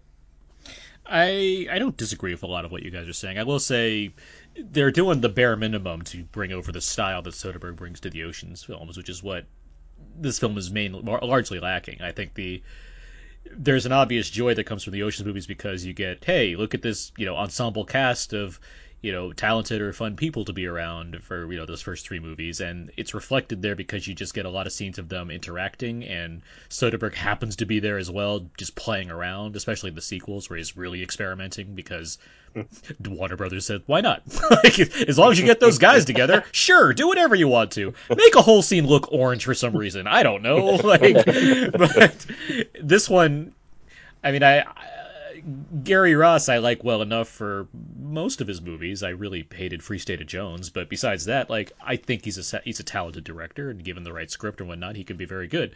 Um, here, I I can admire that you know Gary Ross is like a good friends with Soderbergh, and it's like, all right, let's see what he does, but he just doesn't really do much to challenge the filmmaking process. Now, if you're walking to a you know Ocean's Eight, I assume not everyone's saying, "Well, I really hope the direction is really stylish." I think they're probably just thinking, "I really want this cast to work because that's a lot of talented people on screen uh, doing a heist movie, and heist movies should be fun, and these people should be fun to watch." And yeah, no, what you guys are saying, I I think the the writing's not as sharp. Um, I've said this before, but I think Ted Griffin's screenplay for Ocean's Eleven is pretty fantastic as far as how cutting some of those lines are and how well utilized the characters are and all of that. Where here, yeah, it's fun to see some of these people together, and yes, when I think when a lot of them are on screen together, that makes it the most fun.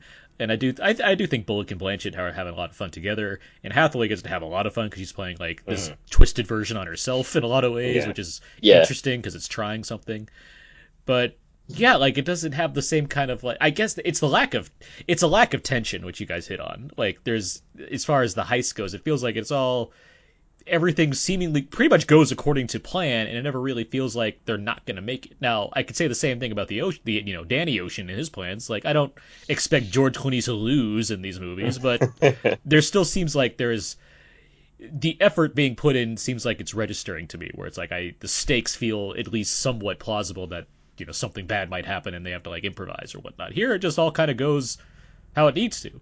And Yeah. the other thing is that it lacks a villain. Like there's a villain character who I guess is you know it's Thorin Oakenshield, it's Richard Armitage, Yeah. and, but like they give him nothing to do. I mean, he's going up against uh, you know, another elf.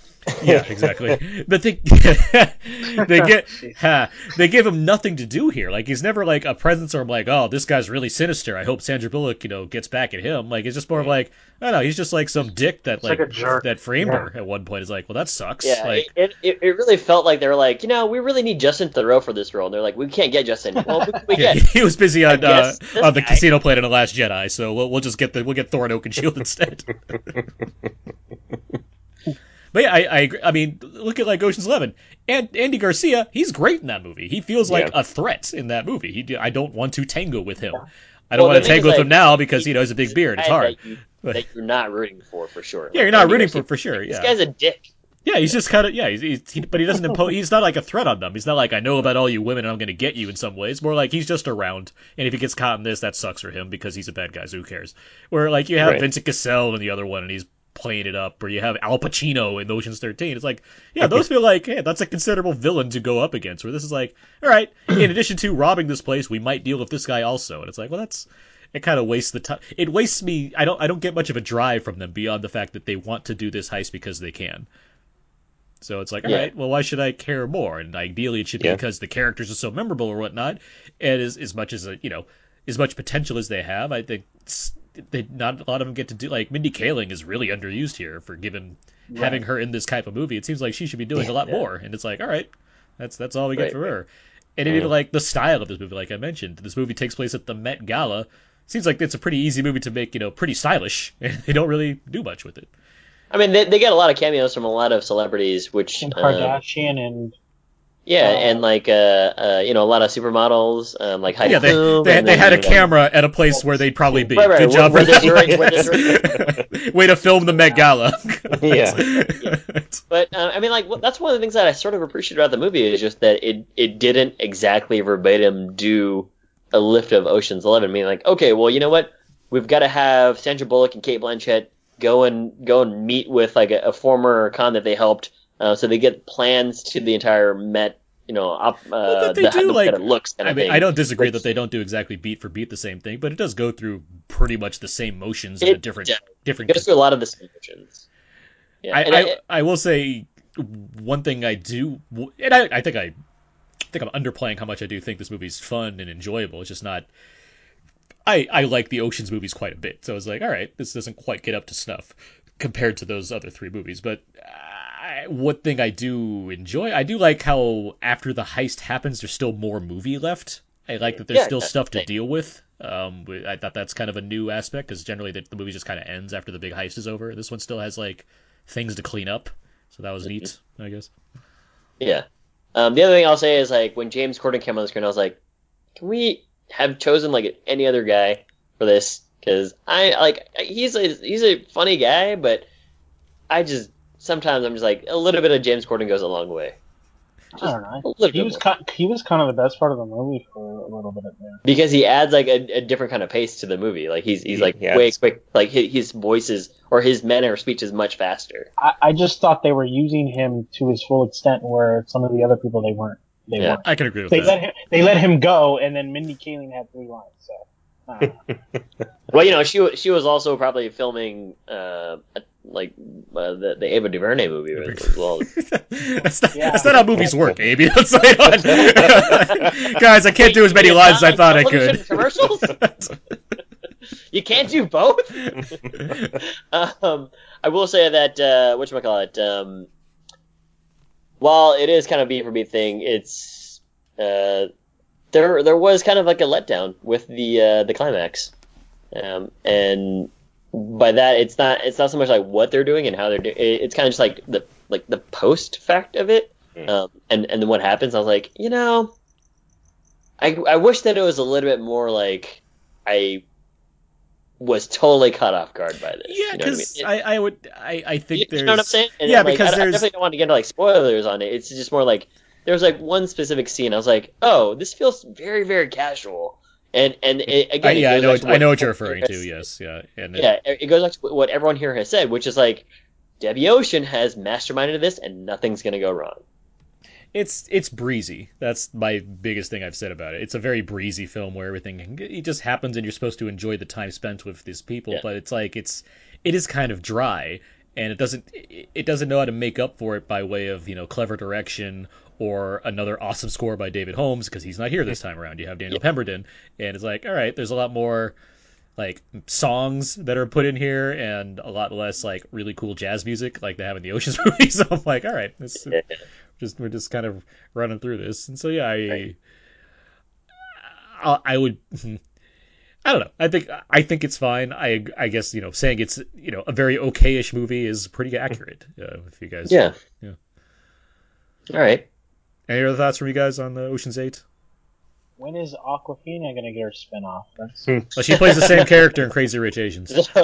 I wanted to echo something that, that somebody said where um, Sandra Bullock's playing a cool character. I, I did like that. I liked that it, it like subverted my expectation of what Sandra Bullock's going to bring to a movie because she's usually kind of goofy and she's usually kind of like Well, all over the place. yeah, but you know, in a way that also plays against the movie because I wanted some energy and she's not bringing it. But she, for the character she was playing, it was appropriate, and, and I think it kind of worked to see, for lack of a better word, some range because she's like restrained, and Yeah. that, that works really well.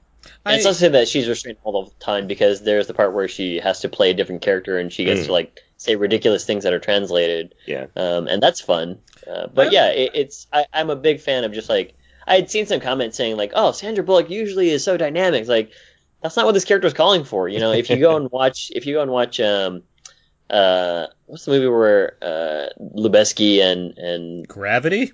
Gravity? Thank you. It's like uh, she's not jumping off the walls in that one either. So yeah, it's good to have this kind of performance where you are a cool character. I like that. I, Thank you. The thing I would add is like the beginning where she has to do some you know thieving and the cleverness involved there. Mm. That aspect kind of dials down from that point. Now, obviously, she is doing the same thing over and over again, but there was sort of a a sense that I got. I mean, and it's a good way to establish what the character is. It just that character doesn't seem to be the same person through the rest of the film, as far True. as seeing that kind of cleverness pop up again and again.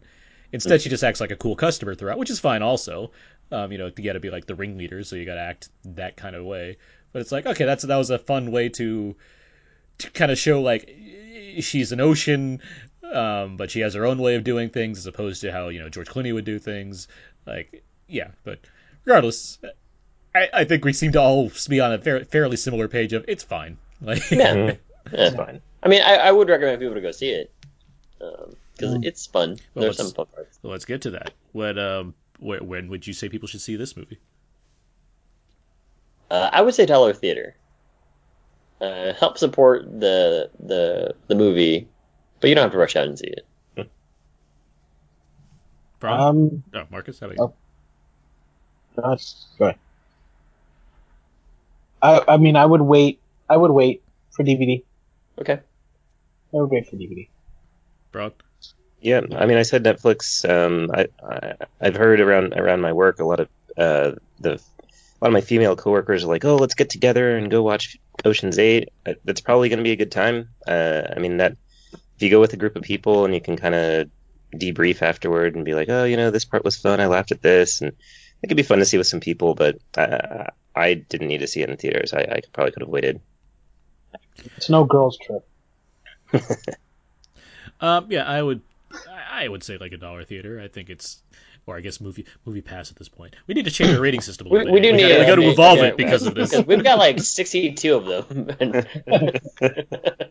Is Redbox still around? it, it is. kind of is. And then we were like, well, what kind of DVD would you want? Would you want Blu-ray, Ultra, Ultra HD?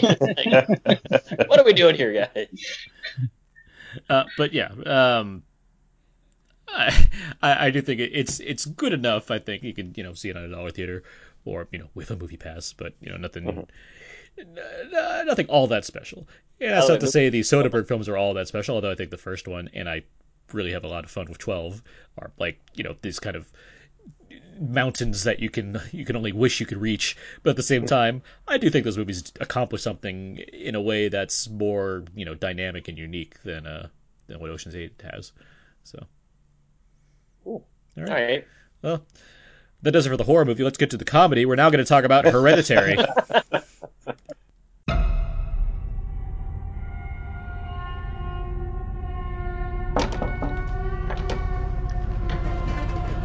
Come on, Peter. Here's your suit.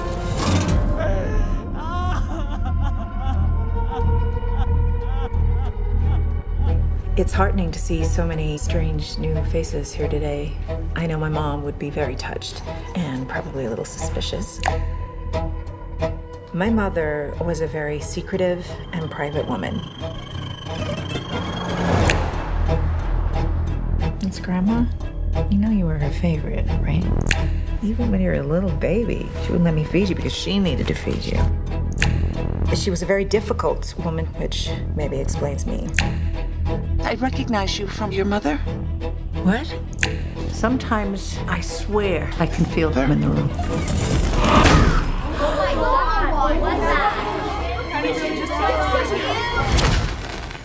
She isn't gone.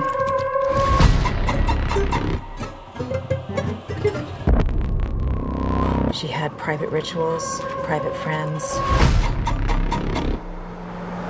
Who's gonna take care of me? You don't think I'm gonna take care of you? But when you die, All right. That should have been some of the trailer for Hereditary. Perhaps the less I say about the Hereditary, the better, but we'll get to, into more specifics as we go on. Uh, the film is the horror debut of writer-director Ari Aster. It was a hit at Sundance, and for good reason. While there are some familiar elements that go into the plot, the film largely focuses on a family portray- portrayed by Toni Collette, Alex Wolff, Millie Shapiro, and Gabriel Byrne. The film opens with Collette's mother Collette's character's mother having passed away, and various secrets she had start slowly revealing themselves. Uh, Braun, what did you think of Hereditary? I really liked this movie. I, uh, I, I, I kind of agree with that. Like the less you say, the better. It's, it's, it's got a lot going on. It, I think for me, actually, it's going to require a second viewing before I really like come down on it because there's little. I was noticing as it as it got further and further on that there's like these little things that are in the frame that's pointing to things, and I was like, oh, I should have been paying much more attention to those earlier on, get some clues going forward. Um, I thought the the the interplay between the, the characters and the family is very good. It's it's shot like a like a family drama. It has these swooping camera movements, a lot of like these still shots that just stay for a long time.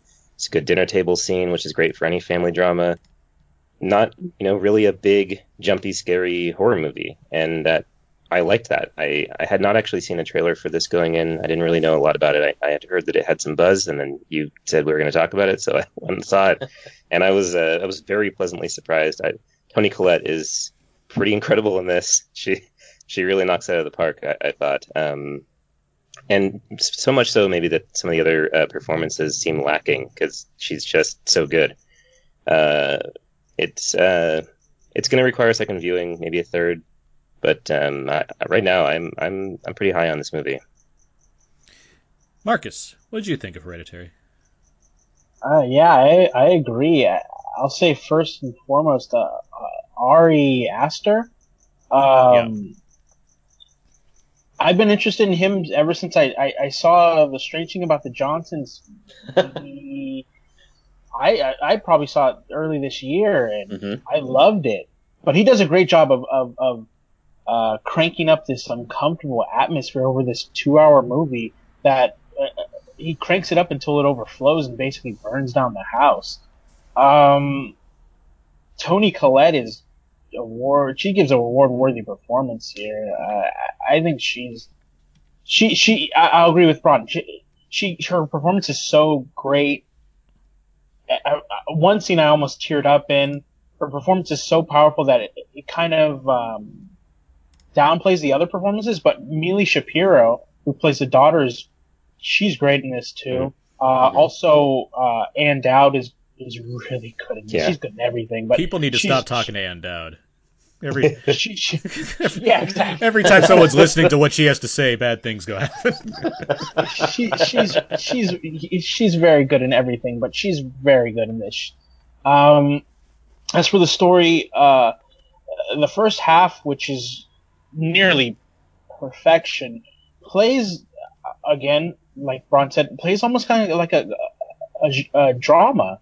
It it deal it details more of a uh, uh, how people deal with the loss of a an, a family member and the second half is more of that calorie filled horror movie.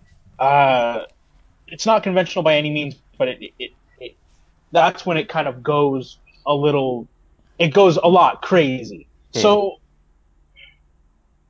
I know this isn't for everybody because I think that's where it's where it's going to lose a lot of people. Even though I loved it, I know that's where it's going to lose a lot of people, but it shouldn't. I know that some people come into horror movies with some kind of internal ranking of an internal ranking of importance, like jump scares followed by gore, followed by more jump scares.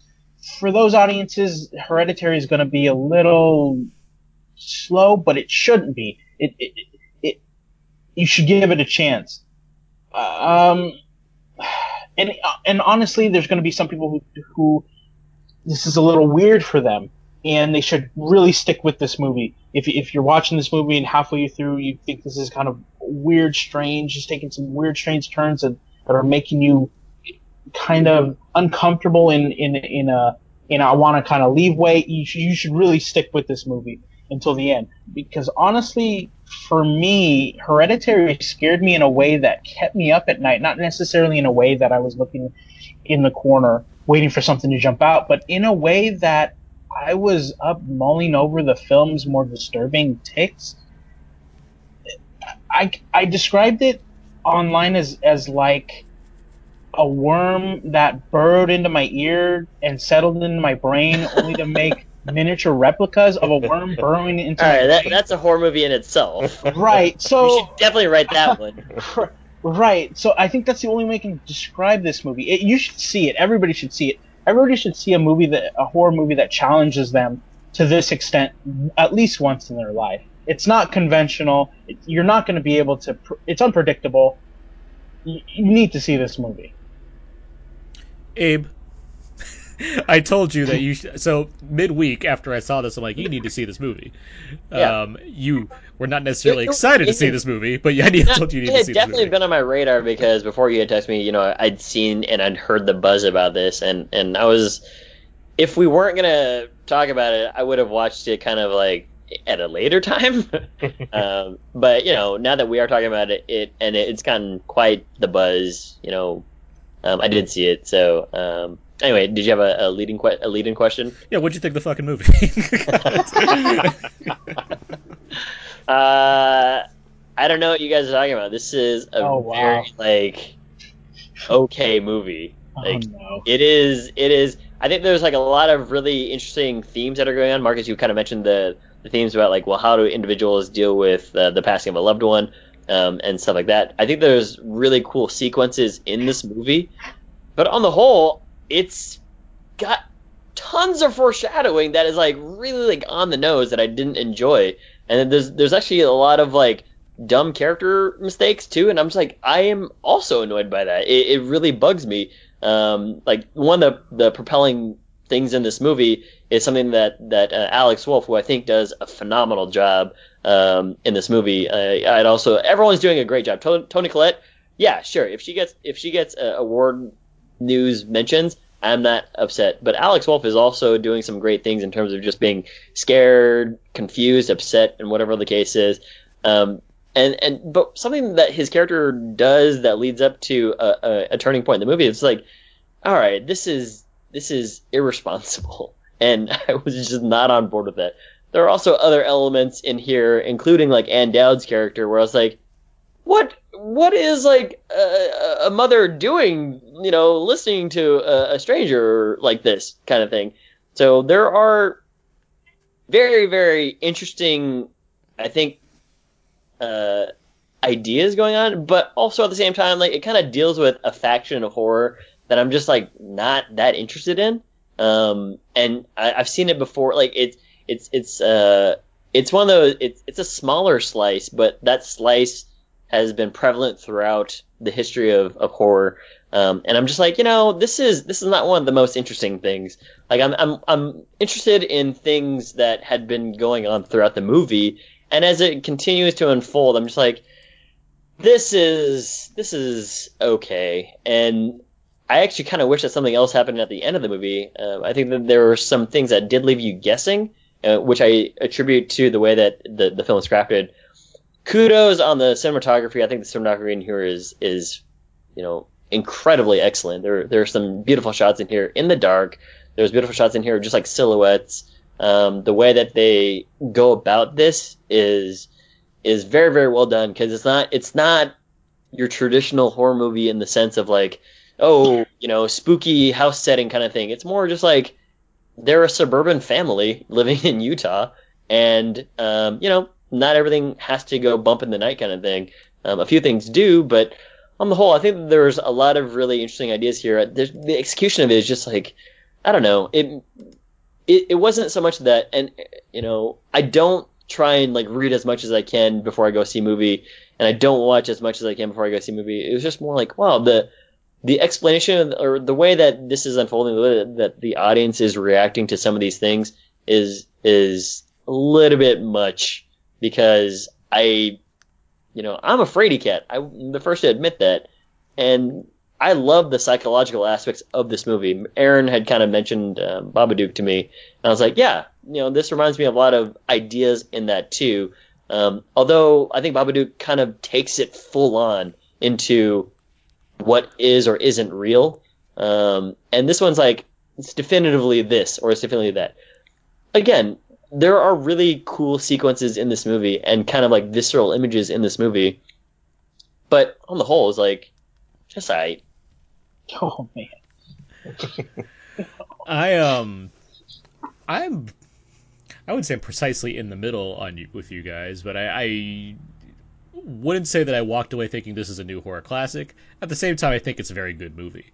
Um, I, I think it does a great job of being a family drama and a horror movie. Um, something I can really enjoy uh, about horror films, especially ones as of late. There's been a lot of, it's not new to the genre per se, but there's been a lot of horror movies really appreciated because of the emphasis on uh, familial elements or the dilemmas of certain characters or what have you. Just kind of a, an outside aspect that reflects more of what's going on in their own life as opposed to some kind of supernatural entity or something that's inherently horror based. Um, and so because of that, you get some really strong performances. You have Toni Collette who is doing awards worthy work. Alex Wolff I think is very good in here as well. Millie Shapiro is quite good. Gabriel Byrne's kind of terrible. I think I don't think he's very good in this movie. um, I actually didn't know he was in the movie. I know when I saw it, I was like, "Oh no, they got they got the devil himself." yeah, which makes me and it's like Gabriel Byrne's very good at playing either aloof or very intense, and I'm like, why does he feel like such a non-factor in this movie? Mm-hmm. Um, it- it's like that. It seems like such a. It seems like he's a guy that got the last second to play this part, um, and he just kind of like threw himself in. And I, I'm sorry if that sounds mean, but at the same time, it's like I know Gabriel Byrne's a very good actor, and it's like why does he seem so li- like? There's a scene where he's supposed to just be like crying at a stoplight, and I'm like, I don't buy this whatsoever. Like I just I don't have much to go on to like really care about this the the father character. Now I say all that he has two very specific scenes that I'm glad he was like. There's one kind of maybe like the one laugh line in this movie that he has to deliver that's kind of late in the film that it's like that's precisely why he's here because he can deliver a line just like that. Mm. And then there's another moment that's not really involving him as an actor, but more of that's why this character needs to be here for this certain event to take place. Um, Yeah. But beyond those things, um, movie wise, again, um, I, yeah, acting solid. The story, there's certainly a lot of elements of other movies here that I've seen before. Um, it doesn't bother me necessarily because I've seen plenty of movies that borrow from other movies, and I like a lot of them. Um, but the direction is pretty outstanding. I was very happy to be involved in the sort of inherent tension that comes throughout this movie from sound design, from camera choices to the the deliberate pacing, which I think actually helps. The movie's over two hours and it feels that length, but it also I think that's a benefit for a movie like this because you're you're basically you're stuck in this environment with these people. You have to deal with the things that these characters are going through along with them. And so instead of relying on jump scares to make sure you're still paying attention, you're scared, assuming that you're, you know, an adult that can handle a movie that's long. Um, I think the the benefit is that you basically deal with the drama that comes out of the scenarios they were in as well as the kind of creepiness. And because you have this kind of there's a lot of there's a lot of ways that it plays with the sound mix. There's a, there's some reverberating sounds i think they happen a lot of ways.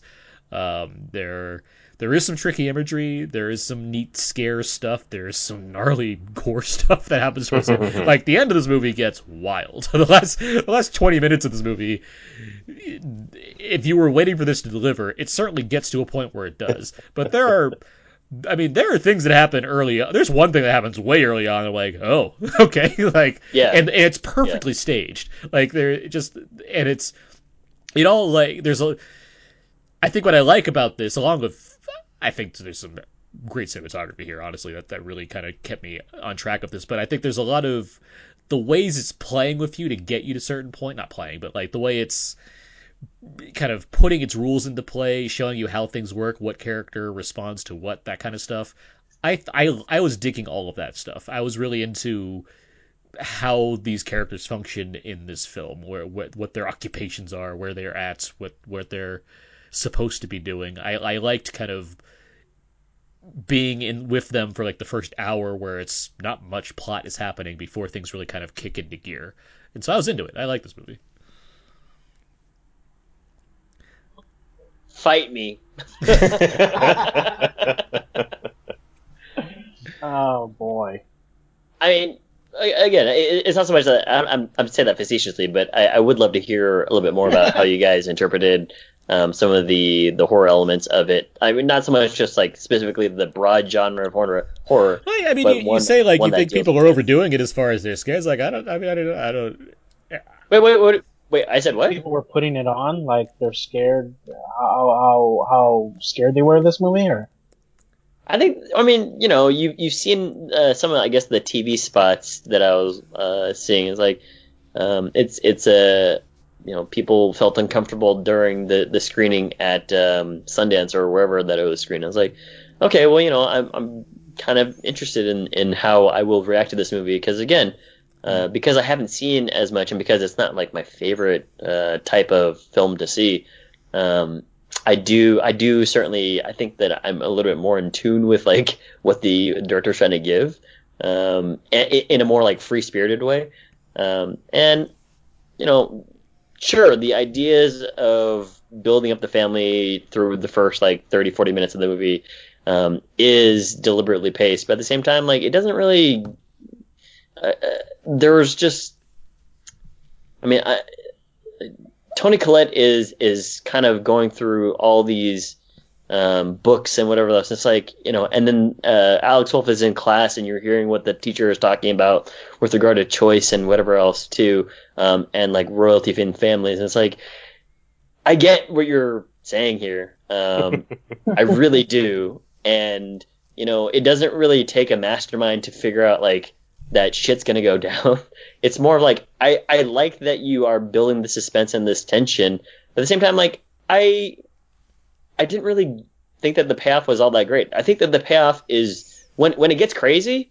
I really enjoyed that, especially like you know how how um how it first starts, like with a chase in the house. I was like, oh, this is this is getting really good here. Um, and it you know it continues through for like the next like twenty some odd minutes. Um, and then I was like, you know, I it's, it's it's it is what it is. There's actually a point where I was kind of hoping that something would happen at the end that was like incredibly horrific. Um, and I, was like, think yes. there is. There, I think there's one thing that happens that's pretty incredibly No, no, horrific. no, yeah. I'm, talking about, I'm, talking about, I'm talking about like post post that. I'm talking about like a little bit later, um, in like a different part of the house kind of thing. All right. Um, okay. and I was like, oh, I really, I really hope that you know something goes like, you know, there's like some beautiful bloodlust here, and it's like, well, okay, I guess this is the end of the movie. but uh, yeah, no, I'd love to hear. I'd love to hear again. You don't, you don't have to like fight me on this. I, I'm not looking for. I'm not asking. fights. I'm not asking to fight you or what. I just. Yeah, I, it's just more like I, I would love to hear like maybe maybe I because it I agree with Braun like the, I think I do want to see the second time I do want to pick up not just like on all the arrows that are pointing throughout the whole entire movie to this or this or that but just more like oh I think I might have missed like at one shot there might have been shadowy figures off in the distance that I thought I saw but I I, I have to confirm it on a I'll, second viewing I'll say this: this one of the scariest things in this movie for me was one of the lead like had no nothing to do with violence whatsoever. There's just kind of an appearance of something where, and it's me specifically. I can't say this is the scariest thing for anybody, but it was just one th- one kind of image that I was like, oh, that's spooky. like, yeah, I'm not. The, I'm I not. think, a- I think I might know what you're talking about. as much as I love horror movies, I've said this before. I'm not one that gets kind of unnerved by them too much these days. So it's like this had some stuff in there that kind of got me a couple places. Where like, okay, uh, that's that's that's not going to leave my brain anytime soon. Um, but Yeah, yeah. as far, I mean, it's impossible, like you know, just to, to say like just because we're like if more s- horror aficionados or whatnot that we have a different reaction or what. I think it's besides the points. I I just do I do think that Well, I, I think that there's like a certain appreciation of it too. Like you guys have Perhaps, seen, yeah, but I- uh, you know, uh, other one, like, you know, the thing that I'm recalled to in this not only is Babadook but Rosemary's Baby, right? Where it's Yeah. like there's a slow build in that. It's ultra slow build. You know what I mean? And it's it's like she's walking through the house, she's hearing things, unsure what to do, and then like at the end there, it's just like, oh, you know, this is this is what it was, and and I like when I saw that, you know, 25 years after it was released or whatever the case was, I was like, okay. so maybe it's just me with this type of with this type of horror is what I'm saying. Okay. Um, and I can I can get that, and honestly, it speaks not necessarily speaks to all of the general audience. As you already mentioned, the D plus cinema score that it has, which is not surprising to me whatsoever. I think A two I, four. I would not give it a D plus. I, I don't know. I don't think you would give it a D plus, but I I get where that comes from with cinema score versus these kind of art house horror films. I mean, the same happened for It Comes at Night. I don't believe The Witch was very high, despite being very successful. Um, and That, that's another one we should loop in later. or even something like I don't know, not A24 whatsoever, but Annihilation. Just movies where it's like they're not satisfying audiences in a way that I guess they're expecting. And yeah, this movie does move at a slow pace, and th- there's not a it's not a happy ending. I'll say that, which. I can understand if you're exit polling a movie, yeah, you're not going to be like A for that, like on a kind of a general audience basis. uh, but what I do think it gets, it does what Marcus and Ron you've described, where it's it's unnerving, and I like that. Oh, I'm, I'm less cons- I'm less focused on how the story's going to play out or how clear it is to me that this is going to probably end poorly because of all the setup getting there. And I'm just happy to be on that journey to get there, where I like the I like the weird stuff that's going on, or the different like the cross cutting between scenes involving stuff that yeah, it's obviously foreshadowing what stuff, but I'm still seeing interesting scenes of these characters getting involved in this kind of thing. hmm Right. It's a it's a it's a, it's a two hour movie, but there's a lot in it. There's a lot packed in that two hours that was just satisfying to me. Was unnerving to me. Even though I came out of this, I I really enjoyed the movie, but I came out of this understanding that I didn't get every twist, and I didn't maybe understand everything, and I needed to see this movie again. But I, the fact that I felt that I needed to see this movie again in a good way really spoke to how this movie affected me. Yeah, I uh, at some point in there, I, I got the feeling I was being manipulated, and didn't really know by whom, and I liked that a lot. Like, I, it turned out that it was by a different person than I expected, or by a different entity, or whatever. But like, mm-hmm. I was like, oh, do we, ha- you know, what kind of situation are we in? Are we in a unreliable narrator? Is is there something, you know, going on beneath the surface? And and I that unnerving feeling that Marcus was saying. There's just there's, there's just this like you're like why is this so much like a drama for so long like what Right. what's happening and and i and while there are there's some there's some some foreshadowing there's some notes as to as to the, the deeper thing but it it starts off with without explaining any of that it, you get this funeral scene and you're like okay well that'll come in later and Yeah. and like you, i'm looking for it I, I'm, I'm my eyes are open to the potential manipulation and it, it took me in, in ways that i did not really see coming and I, I really i really liked that Can I can I ask you a question, a clarifying question on that? Was it a, a way that you didn't see coming in that you were trying to put the pieces together, or that it was kind of wholly new? Uh, I, I think part of I mean I've seen I've seen films that did similar things. I, I I mean I could say one, but I think it would ruin part of the movie, so I'm not going to say that. But um, I, I think maybe just the, the putting the pieces together thing. Like I I'm expecting to see through something somewhere, and by the time that it got to the point where it's telling me the thing I should have seen through, I, I was looking in the other direction, and and I. I liked that. What I think makes that especially effective is that there's only so many characters in this movie, so you don't really think that there are certain directions that you feel like it's probably going to take. I think that's what Brian you're kind of saying. too. Yeah. Like and Yeah. and the fact that it finds creative ways to still involve only those so many characters, but go and at it from a different direction. I found that to be impressive because yeah, it's not a matter of the twist is not the thing that like um or you know I, I wouldn't even say Oh, yeah. I wouldn't even Not say there's all. I wouldn't even say there's a twist. I don't- I don't think there movie. is one. There's not a Yeah. twist, but I mean the kind of the direction it takes. It's like oh okay, we actually did find a a different route to go compared to you know if there's A B C or D. I was happy that I did not know which one to pick throughout the movie. Like it's a, it's neat to be down a pa- you know a series of paths and you don't know where it's going to end up exactly. But and when it gets there, if you're underwhelmed, you're underwhelmed. I can't you know I can't I can't speak to that. But I I was I, I was I was into all of this. I was I was into this in a visceral sort of way. I was into this into a dramatic sort of way, especially involving the things that Toni Collette has to deal with in this movie. Um, Oh yeah, there are there are some specific reasons, um, and, but also but regard and even regardless of this, the direction is solid in this thing. There's some really cool shots in this movie that I just really loved. Like there's one shot of Totally. there's one shot where like the kid sleep Alex Wolff is like sleeping and Toni Collette like he she, she's her face is like right next to him and like and as he like wakes up, it's like mom, what are you doing? The camera just kind of like quickly turns. It's just Yeah, weird, like it just like takes a ninety It's like a nice turn. little like yeah exactly It's 90 just degree turn. yeah, and it's like that's just, it's just stuff like that that's cool. Like that's a, that's a that's a neat thing to do, and there's a lot of that in this movie. I mean, there, there's like uh, uh, again, I think the direction, like I mentioned, the cinematography was was very fantastic. There's a lot of stuff that kept me in here technically. Um, you mentioned sound design too, Aaron. Yeah. But there's like another scene where like um, uh, it's like a dream within a dream part sequence, Uh-huh. and at, at one point, like you know, Alex Wolff is like, "Hey, you're freaking me out," and then all of a sudden, like you know, it, he starts getting like, it, it's like. Oh, why is he all of a sudden so sweaty? It's like I really like the way that this is going. You know what I mean? And and then like if something else happens, and you're just like, that that was cool. You know what I mean? That was something that I I haven't really seen before because usually it's like, oh, you know what? I'm gonna like uh I'm gonna uh it there's like there's like a, a more like visual cut and then you're like, okay, well now I'm experiencing something else. Whereas it was like, no man, all in one one piece right now. Let's take it and.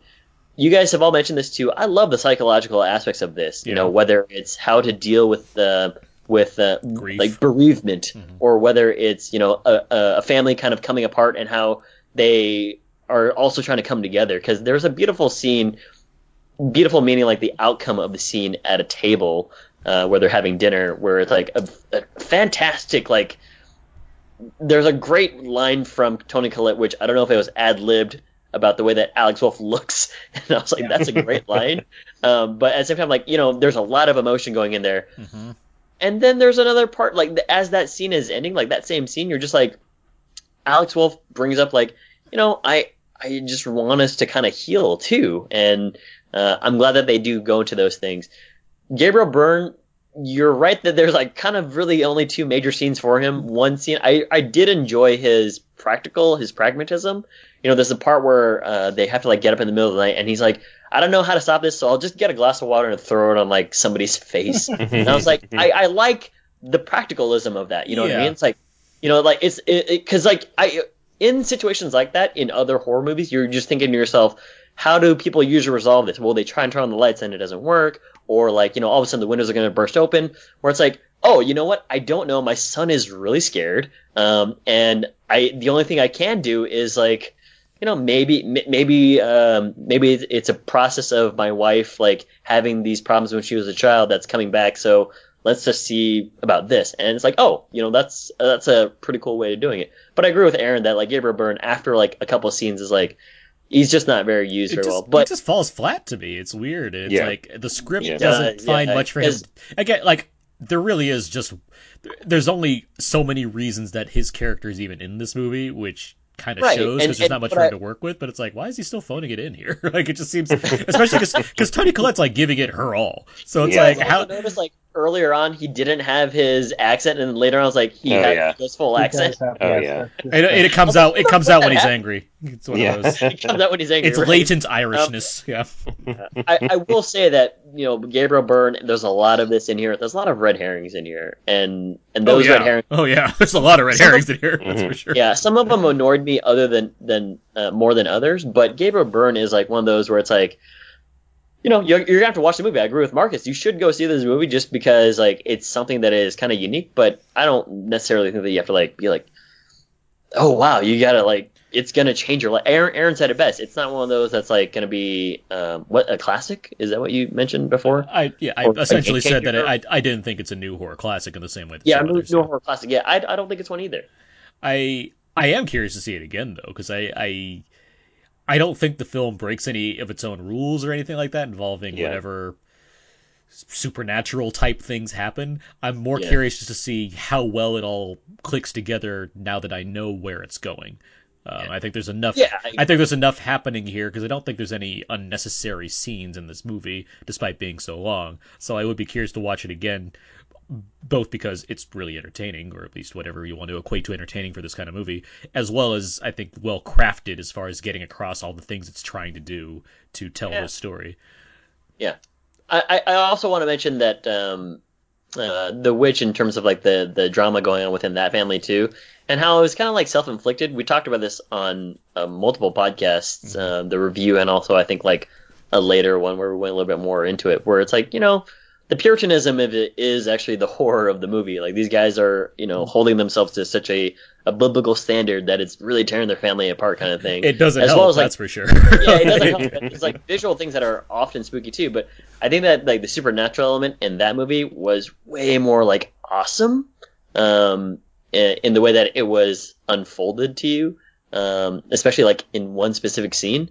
But uh, yeah, for this one, you know, again, when when things go crazy, I was really on board. Not because like I'm I'm wishing for that to happen, but just because it's like I'm excited for things that I haven't seen before, and the way that it plays out was something that you know I it was it was pretty creative. But um, yeah, again, I those are I'm talking about like three parts of the movie that I was like genuinely like spooked about, and then other parts I was just like meh. All right. Yeah. Any other thoughts on Hereditary before we uh, move on? Uh, can we mention the? I don't know if it's beating a dead horse, but can we mention what she does for a living?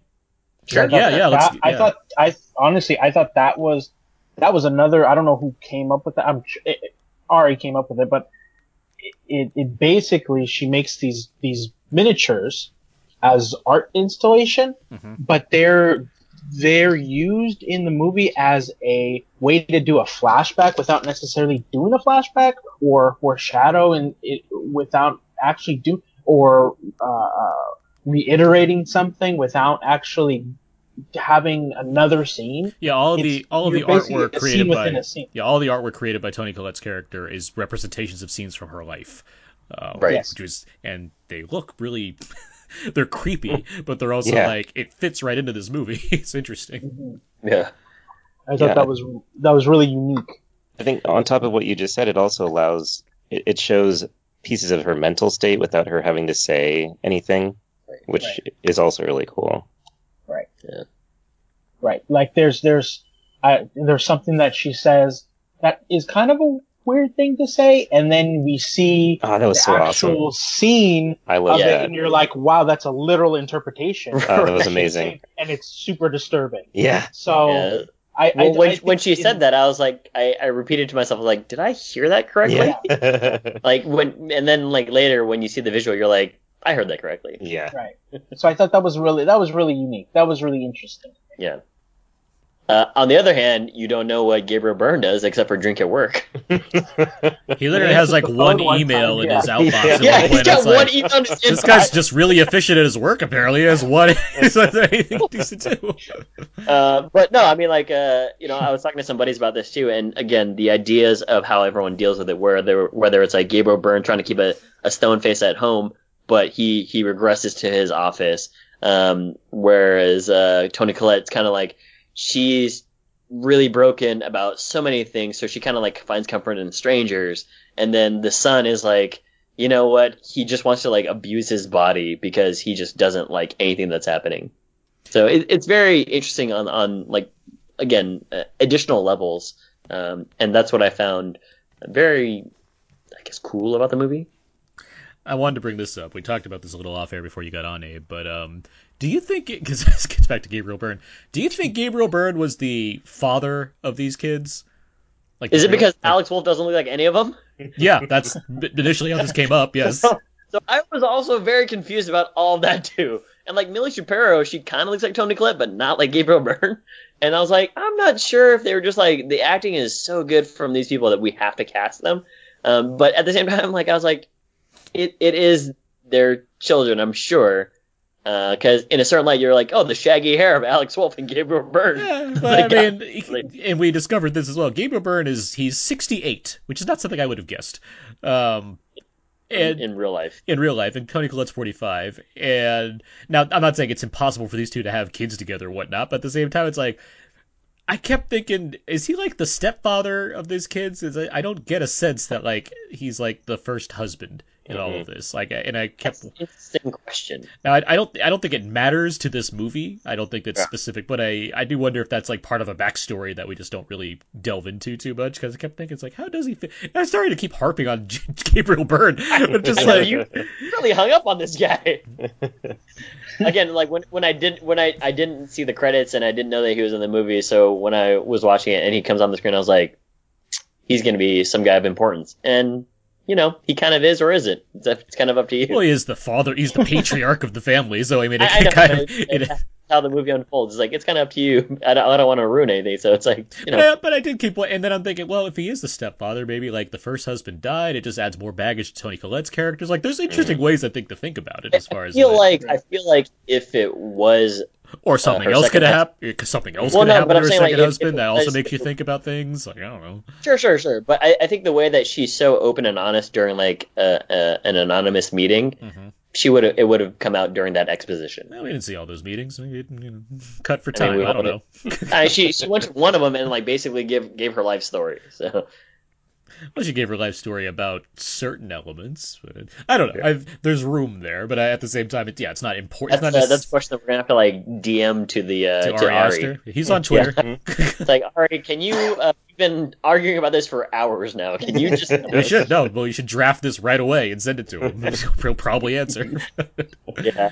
Um, but yeah, okay, yeah. All right, Uh, well- I, I know. Again, I know that you guys really enjoyed it, and I, I have nothing against that. It's just more like I, I think if I watch it again, again, the, when I left the theater and I was thinking about throughout the the course of a day and a night, I was like, I I really do like some of these ideas, but again, it wasn't one of those things where Marcus, you mentioned like you it, you kind of kept you up at night. Um, like it really didn't for me. Um, Fair enough. So- I think beyond the Okay, scare factor, yeah. I just think there's a solid drama unfolding here, which is Sure, what I sure. like. It's something I something I remember we So- talked about Sinister, where I really liked yeah. the kind of drama going on with Ethan Hawke and his family over Mr. Boogans hanging out in the Yes. you know in the attic doing whatever he's Agreed. doing. It's like well, all right, there's, there's one specific.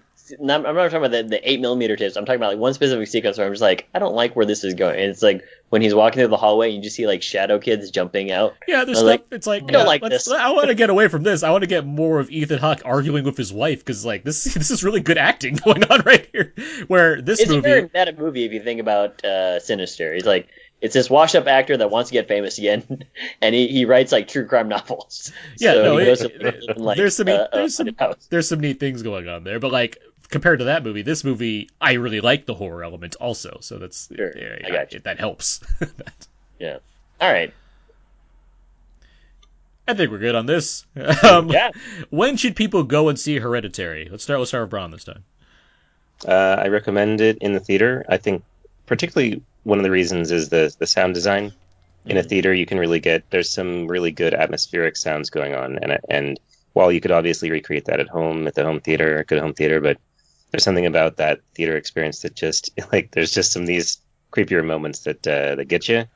Um, if you don't have to go to a screening that's like full of teenagers who Oh, will be man, bored by sorry this, hear that. Well, surely Like- they'll just walk out though. So Yeah, it's very Yeah. possible. I, I saw it at like you know eleven o'clock in the morning, and that was great for me. Okay, There was like cool. five people in the theater for me, Yeah. uh, so I didn't have to have one of those experiences. But I could see that everyone's like, "Oh, it's the hot horror movie. Let's go see it." And then halfway through, they're like, "This isn't, you know, the jump scare fest that I'm used to," and they're they're bored. So go see it in the theaters. Uh, I I mean, go see it. Marcus, I went. Yeah. I went to see. I went to see it in uh, in uh, in a theater with, with. It was me and my wife, and then there was probably about, about two other couples. And at the end of the movie, they had walked out. So maybe I, might, I am in the minority here. But yeah, I would say go see it in the go see it in the theater. Okay. Uh, you may not like it at the end. You, you you may love it, but I think everybody should see it. Abe.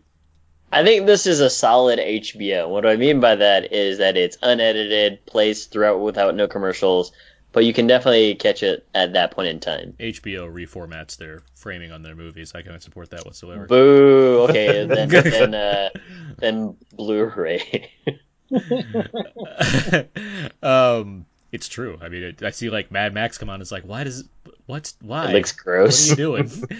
just it's just like I know what 235 looks like, and this isn't it. But um, anyway, um, I, when I saw this movie, I tweeted that this is very much an A24 horror movie, and it is. It is a movie that is not conventional in terms of what one generally expects from certain horror movies, but it's still very good. I'm happy that it has the response it's had at the box office so far, as far as the kind of movie this is versus the kind of play it gets in theaters. And I would recommend seeing it in theaters. I much like uh, with um, Ron and Marcus, you guys have said. I mean, those are reasons why. I mean, the sound design is phenomenal for a theater experience. I mean, you get the you know the best bang for your buck by seeing a movie like this that way. Um, I think it's incredibly well acted. I enjoy the story where it went and the horror elements. It's what I would want to see in an original horror property. Um, so yeah, theaters. Oh, oh, can I mention one last thing about it? Nope, we're moving on to yeah. What what is it? All right, see you guys. What is it? Uh, the, the last thing I want to mention about it is I, I think that there was actually a, a turn toward um, like the beginning of the third act um, that I really enjoyed, where it becomes like this protective story, and I was like, oh, this is something I haven't really seen before, and I'm really kind of glad to see it. Um, it it plays out um, pretty neatly, but at that point I was like, oh, I I I uh, kind of like what's happening here, and then you know, think other things happen. So, Okay.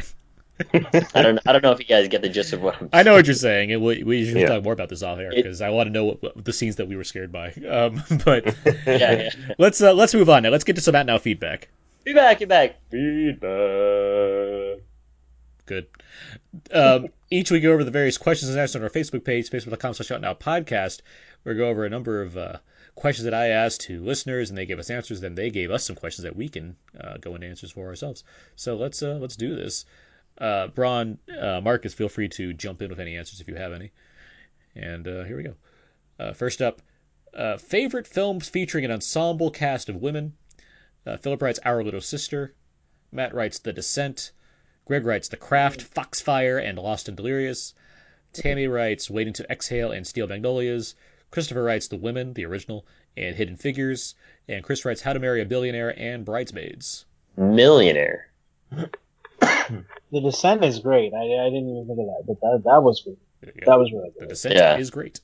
That's a fun one. I talked to Aaron about it. Aaron's like, "Which ending did you see?" And I was like, "What are you talking about? I saw the ending of the movie." He's like, "There's actually two of them." I was like, "Damn it." um, uh, uh, ensemble cast of women. Um, yeah, Little Women. Okay.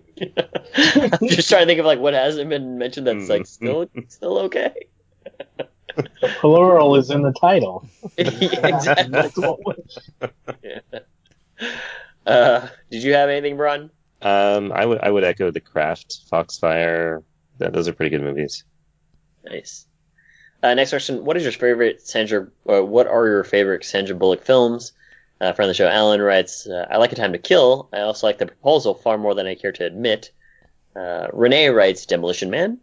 Christopher writes, "Speed, The Net, and Practical Magic." The Net. Renee also adds, Every time the net comes up, I laugh. that movie. "Was that 1994? Was that 94? 95, I believe, and it was like dated like you know two days after it came Oh, out, yeah. but it's still like it's fine, it's okay.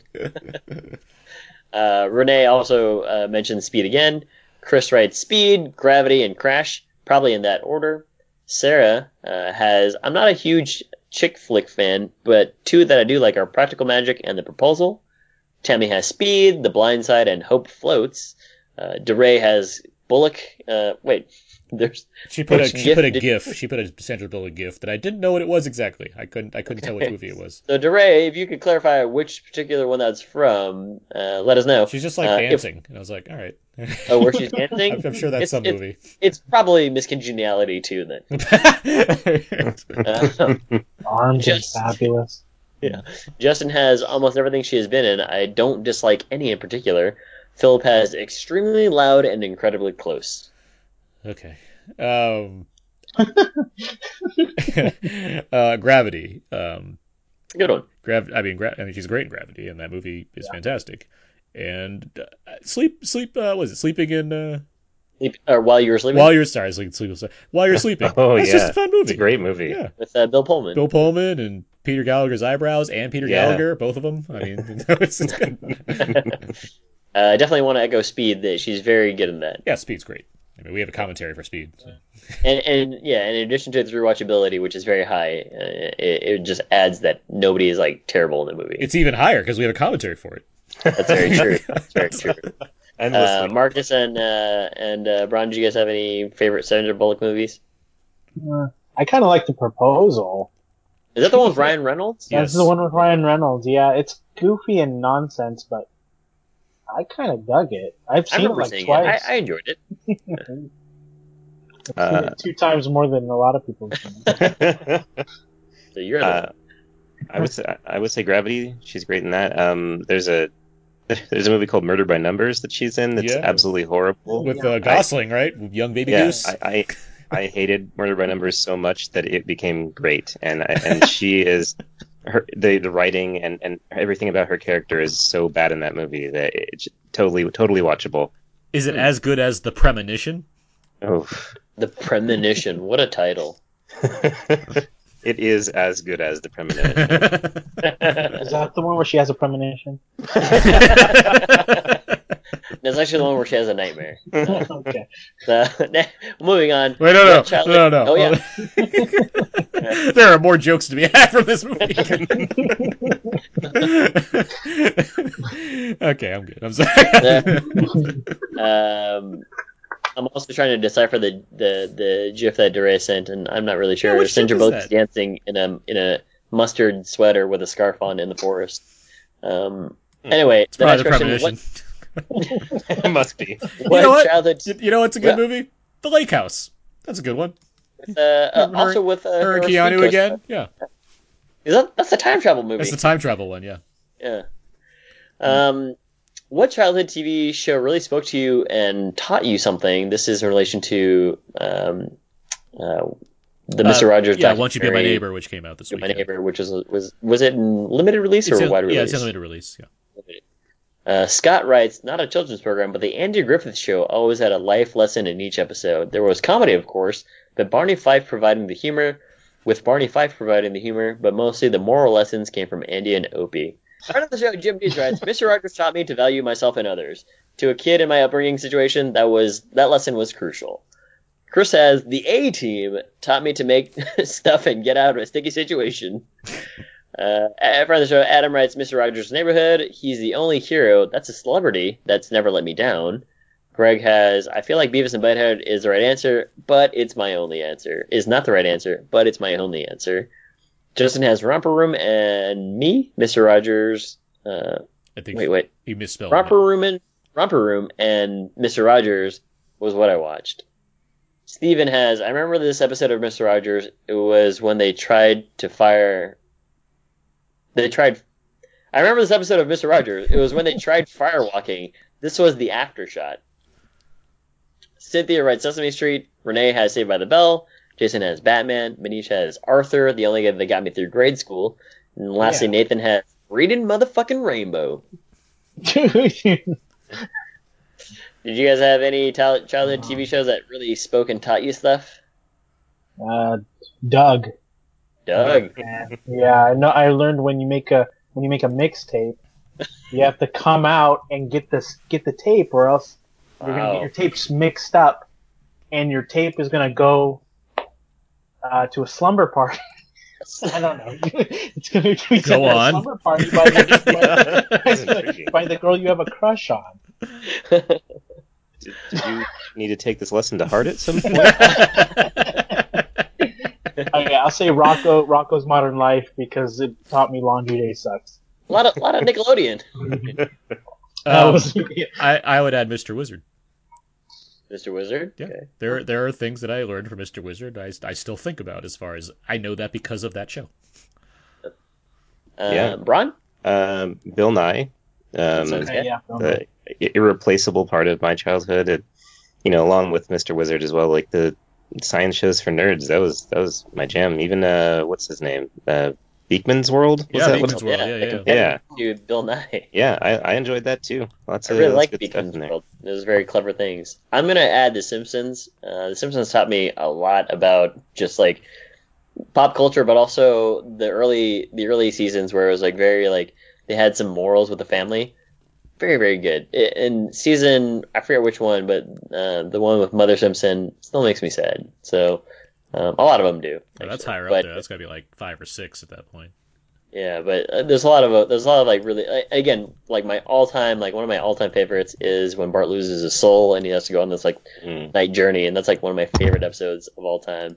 Um, especially like you know the the the his his belief uh, in his spirituality is very moving. So um, Those are both Anyway. season seven episodes. I just looked it up.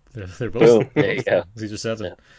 in addition to everything that everyone mentioned here, obviously, but um, yeah, some of them certainly make a very lasting impression. Geez, season seven's got some like all time classics here. like looking at just this list, it's like, oh my god. Seven and eight I can watch on on loop. Oh Seven yeah, and eight. no, that- I mean, you could start naming some of these episodes from two through nine. It's like, oh god, every one of these I Yeah. know like by heart. Um, next question: favorite films about a father-daughter relationship? This is in relation to Hearts Beat Loud. Uh, Patrick writes, does Taken count? Sure. Yeah. Taken two, I think, would be the better example since they're communicating by phone and. You know, the, No, by grenade phone. by grenade. Well, they have to by phone, and yes, he has to have him toss grenades or have her toss grenades so she can pinpoint his I, I location. don't know the city that I'm in right now, but if you toss a grenade, I'll know exactly which way is northeast. That's father daughter relationship right there. True. Um, Chris writes Kick Ass uh, with Nick Cage and Chloe Moretz. Oh, yeah. And Yeah. uh, and Paper Moon, um, very similar. uh, but no, I think Paper Moon's a great movie. Um, Justin has I Am Sam. Christopher has Pretty in Pink. Scott has The Devil's Advocate, and Philip has Late Spring. Okay. That's Uh, a wide any, varied variety of answers there, but yeah. uh, any other father-daughter relationship movies? Um, I'll. I mean, I I'm a big fan of Paper Moon. I think that movie's pretty fantastic. So I'll one up, not one up, but I'll I'll support that also with Matchstick Men. Okay. Nice. Okay. Um, I Little Miss Sunshine. It's kind of more ensemble but there's a father daughter relationship Yeah. in there that I like. Sure. Yeah, Paper Moon. Okay. I'll go with that. Awesome. All right. Uh, next question: What is your favorite? What What are your favorite horror films revolving around family? Uh, this is in relation to obviously Hereditary. Jeff has A Quiet Place. Vincent has The Exorcist. Justin has Poltergeist. Halloween counts, right? Yes, it would count. Um, Luke has Texas Chainsaw Massacre 2. Chris writes uh, Beat Me to It. Um, Texas Chainsaw Massacre. Greg has really like both versions of uh, We Are What We Are. Manisha has Don't Look Now. Catherine writes Poltergeist. Susan writes Insidious. Philip has Pan's Labyrinth. Lastly, Christopher writes Psycho. Uh, yeah, I, I, there's a lot of great answers there. I'll Texas Chainsaw Massacre is a good one. Very much a family affair. Yeah. uh, I'll add the Burbs. Nice. Yeah, there you go. That's good. That family scares me.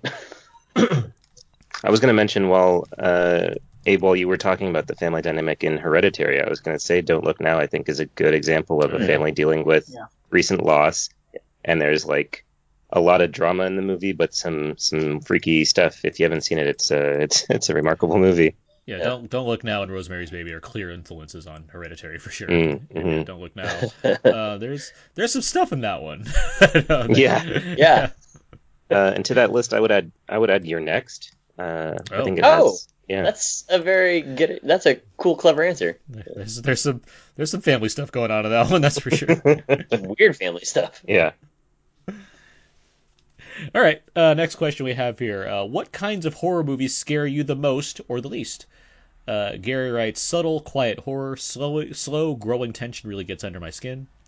Eric writes: anything influenced by Lovecraft. Annihilation is a recent example, along with the psychological horror like Session Nine, great movie. Uh, Emma has a whole story here. The most terrified I have ever been was when I first saw The Ring. I was about 16 and I was absolutely petrified. Before that, I could watch any horror movies. My cousins and I would rent or buy the cheesiest and weird horror. It became a hobby. After The Ring, I couldn't watch anything scary anymore. Eric also mentioned Session 9, as he has done before, and I agree with him. That is, was a psychological horror, but expertly done. It was a movie that I didn't realize I liked so much until I was telling my mom about it. I do still love a psychological horror thriller, especially with a great story. okay. Um, Jay writes, a friend of the show, Jay writes, most uh, body horror or torture, least ghost, demons, anything that doesn't exist. uh, Mm, okay. Chris writes, most psychological and torture, least over the top gore. Susan writes, fucking Pennywise did it for me, still have nightmares about that garage scene. Uh, Justin writes, Poltergeist, that's why I voted against it, that stupid clown and tree. also, Yeah. The Thing. I am like Abe, pretty much don't like horror, but I watch it. Cool. Thanks, Justin. I appreciate the uh, the show support. I, I wanna I wanna go back to Chris's comment really quickly. He likes the one thing that he likes most is psychological and torture, and then least is like over the top gore. And I was like, you know, sometimes that's kind of hand in hand with some of the torture Some- stuff. Yeah, sometimes it can overlap with the torture, but um, So Chris, get on you for for differentiating in your mind. but I mean, like Braun watched the Murder by Numbers a bunch. I mean, that seems like torture.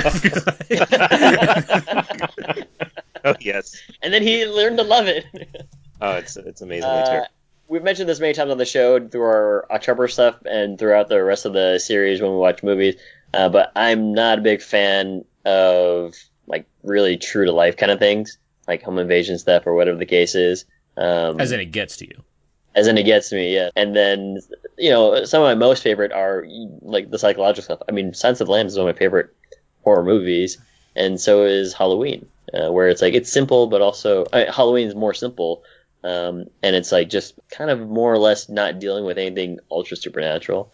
Um, and Silence of the Lambs just like psychologically, it's it's uh, so well done, it's so complete. Getting to scaring me. I don't know if it's scaring me exactly, but creepy kid movies do tend to get to me.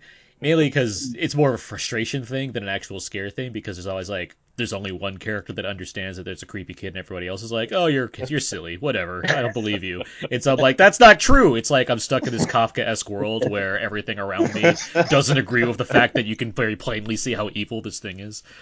Yeah. Um, so I like simplicity You would think that as well. you would think that Damien's barber would tell his parents that there's like weird something weird on his scalp. I think so. You think? but then he's probably dead now. Thanks, Abe.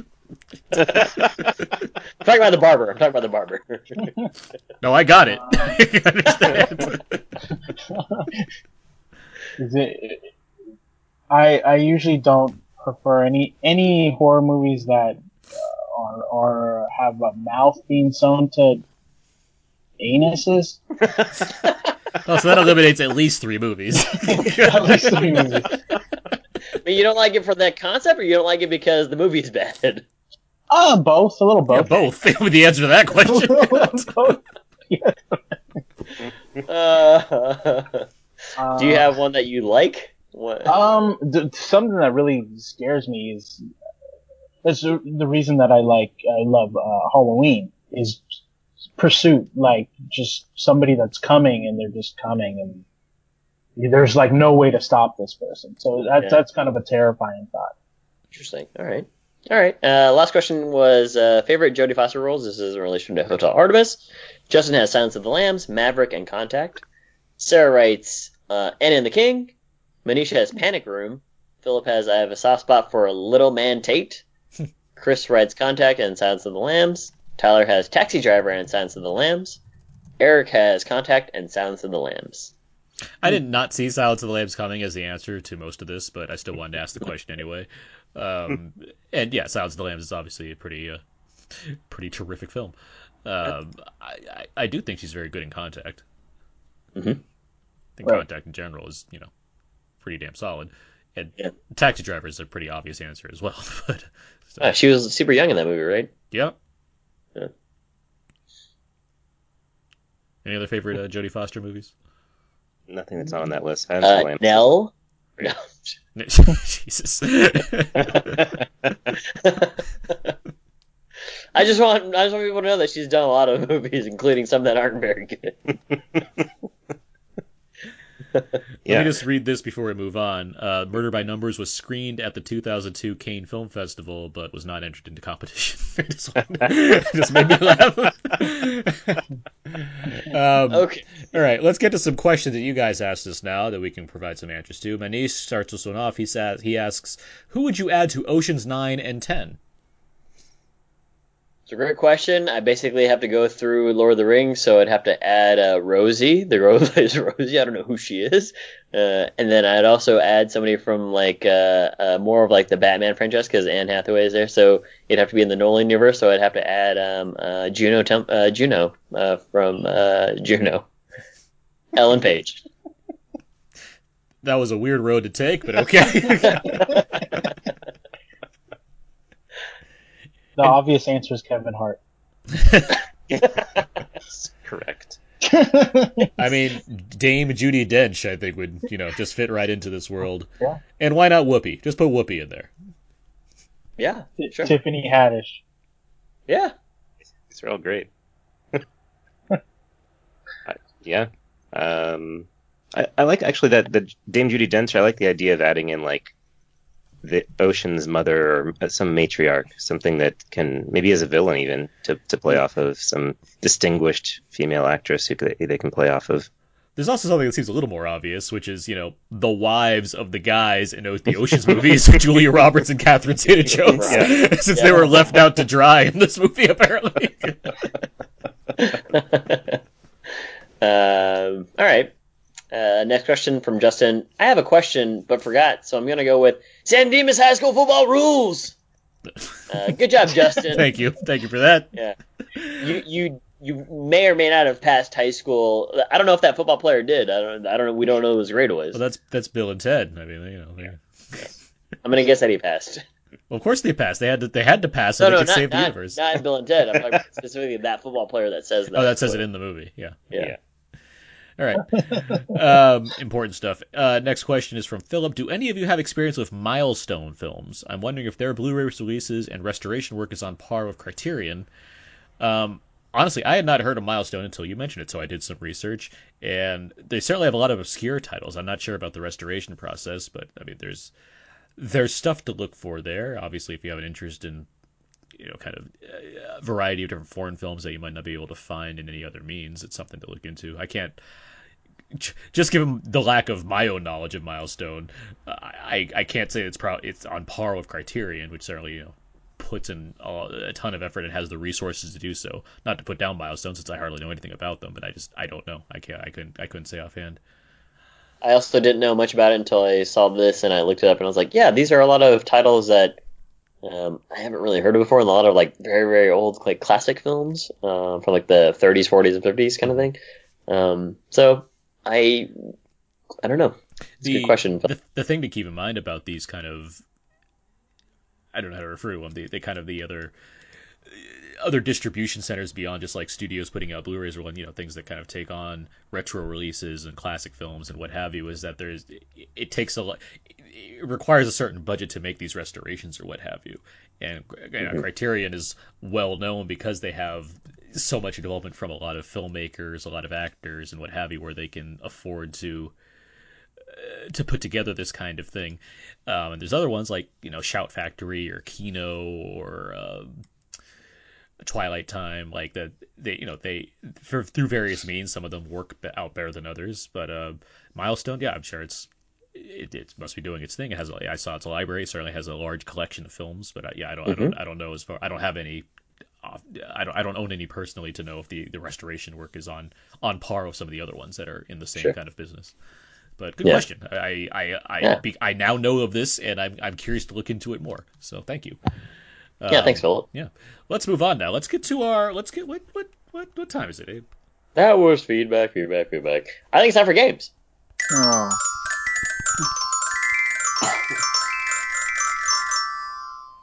Let Little known fact, that's actually a part of a secret music box that if you find it in one of the rooms that to- Toni Collette's working on, you understand the full meaning of the movie. um, so, I've got a game for you guys. It's called Mom, You're Scaring Me. Uh, I like this already. What I'm, do, what I'm gonna do is I'm gonna name a movie, and I want you to give me.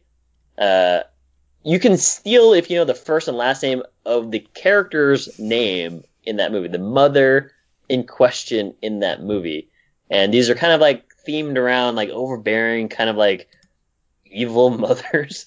Uh, some of them are very easy, so it might be like a lightning round of, of things. But um, again, So- I'm gonna name a Okay. movie. Mhm. You buzz in with your name, and you tell me if you can the full name. If somebody knows the full name and you only know the first name, I'm gonna have to give the Of- point to the person who knows Of the full of name the character of the overbearing mother. Yeah, the the character's kid. name, So not the not the actress. not the actress, the overbearing mother's name. So Oh. here we go. Okay. All right, Rosemary's Baby. What is the name? Well, what's the last name? I guess is the question. This is why, yeah, this is why it's the first Rose. question. I mean, hey, you can buzz in and say that, and if nobody knows it, you get the point. So come on. Uh, Braun. Ron. Rosemary. That, yeah. Does anyone know the last name? I was gonna say that. Um, Johnson. That is incorrect. I'm gonna say Marcus uh, DeWitt. It is Woodhouse. That's actually kind of close. Yeah, you named an actual actress. It's kind of close. Good job. Yeah. I should get points for that. Uh, next one here, Psycho. Aaron. Aaron. Um, Ooh. Don't like this delay here. well, I'm trying. Well, now I got stuck. I got the wrong thing stuck in my head because I'm trying to go to a damn TV show. Um, God. M- Mrs. Bates. Um, Four, three. Norma Bates. There you go. go. Mommy. Norma Bates is correct. That is correct. Yeah, Norma Bates is correct. Yeah, Norma. Norma. Okay. Yeah. Her son's name Wait, is Norman. what did you say? Mama Bates? No, I said Norma Bates, I, but Yeah, yeah. I just because I thought Norman Bates, and I was like, wait, her, her, mother No, named correct. Yes, her, it's- mo- her it's mother Norma Norma Bates. named her son Norman. It, it it's almost like people who name their, their Thomas who names their kids Thompson. Um, or, so, or or Willow Smith and Jaden Smith. imagination names. Just like Uh, that. Some somebody just realized that that's a thing.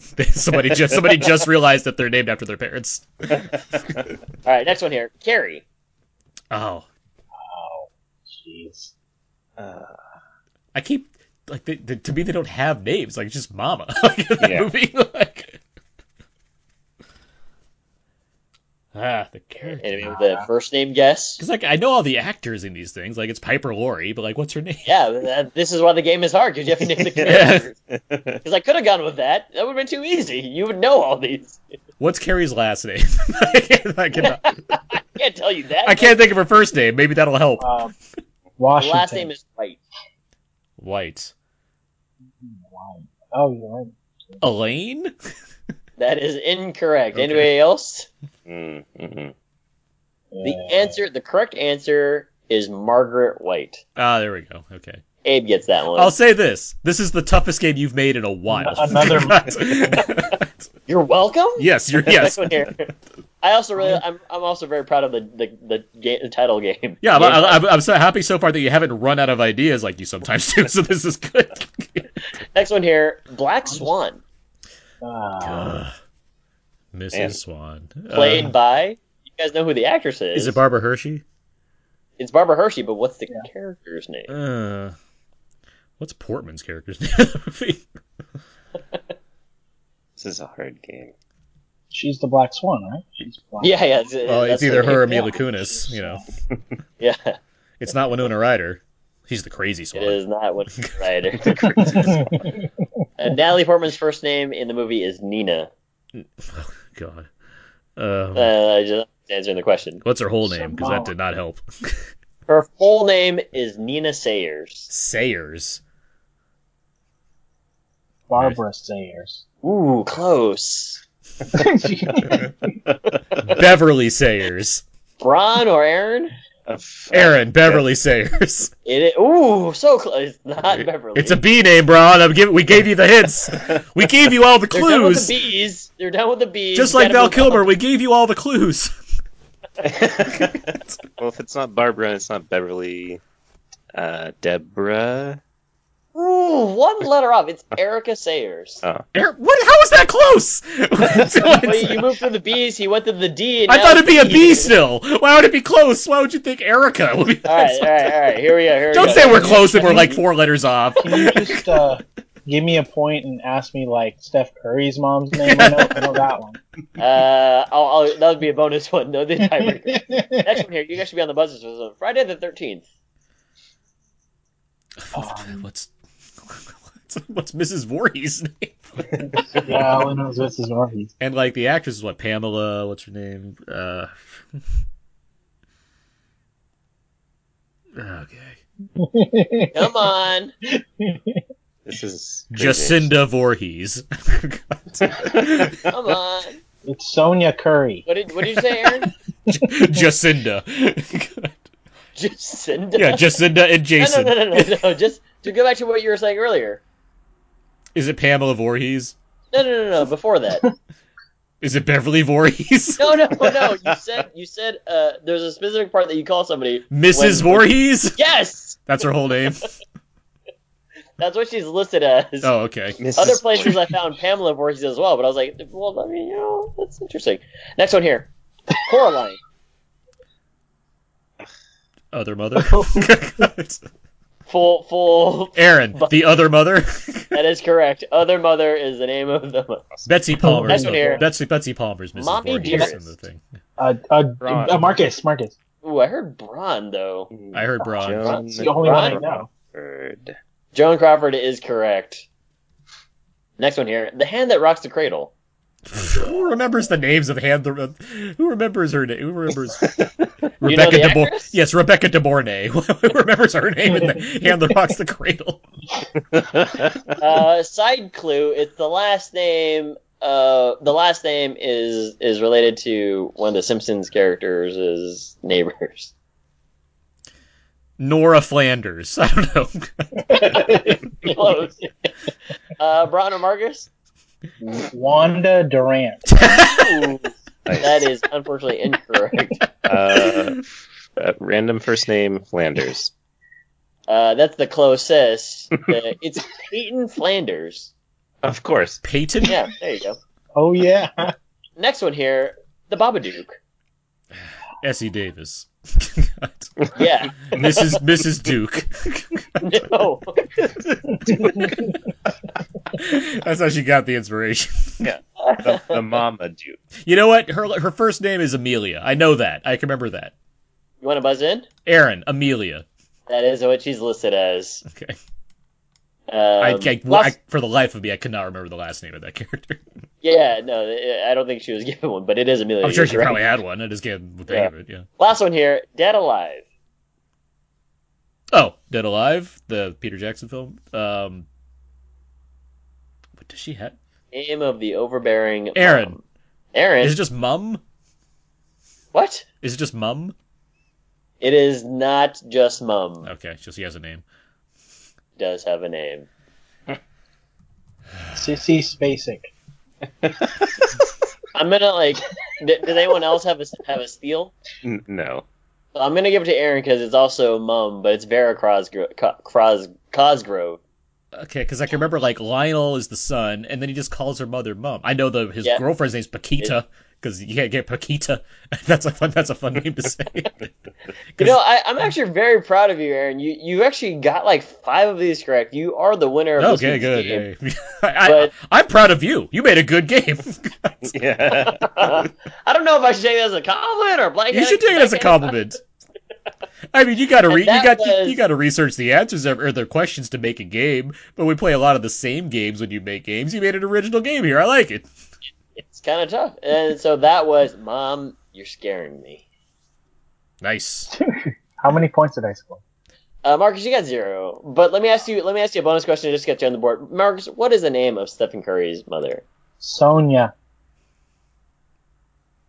Marcus. We're checking, Sonia. checking the judges. Full, full name? Sonia Curry. Yeah, I'm like, I'm waiting. You have to give full names here. Marcus, you are on the board with one point. Congratulations. Nice. Thank you. All right, let's. That was Gabe. That was Gabe. Good job. Let's let's start. Uh, let's start wrapping things up here. Uh, Yes, let's. All right, let's do a little out now. Presents what's out now. These are movies that are coming out on Blu-ray or DVD this week, or 4K. I should start adding that into the script more. Um, first up, Tomb Raider. Uh, it's it's it's alright. I never saw it. I think it's Bad. bad. so, so there How about that. How about them apples. Um, next up, uh, The Strangers Prey at Night, the sequel. I think you mentioned a really cool pool sequence. There is a very cool pool. That makes it worth renting alone. Now that it's on Blu-ray, like that makes it worth it right there. The pool sequence in that movie. I mean, the whole movie is fine. Like I think it's pretty good for what it's doing. It's not Yeah. at, up to par with The Strangers, but there's a pool sequence that's pretty pretty great. okay. Uh, Love Simon. Um, I think it was okay. Yeah, it was good. It was good. Uh, Sherlock Gnomes. Uh, sure. One for the kids. I Brandon Peters, friend of the show, reviewed this and he said it is terrible. So, Oh, right. as a person that has to put up with lots of kids movies for his children, this was like the pits for him. So, uh, let's see. I can only imagine. I believe this is one of the faith-based ones for Dennis Quaid. I think this one got like pretty good reviews. Uh, What was the name of it? I can only imagine. I believe it's like about a, like a country singer, Oh, okay. and Dennis Hmm, Quaid's like okay. like one of the big actors that's in it. Um, Okay. But I remember it was like it was like a hit. It had like stronger reviews than normal for some of these. But uh, Okay. let's see, Loveless. This was up for best foreign language Oscar. I believe this is the same director as um God, I can't remember. It's the Russian one. Um, What's that one all about? I can't even recall what it's about. It's probably very Lo- dramatic. Loveless. Yeah, Loveless. Okay. Um, all right. Gotcha. okay. Next one.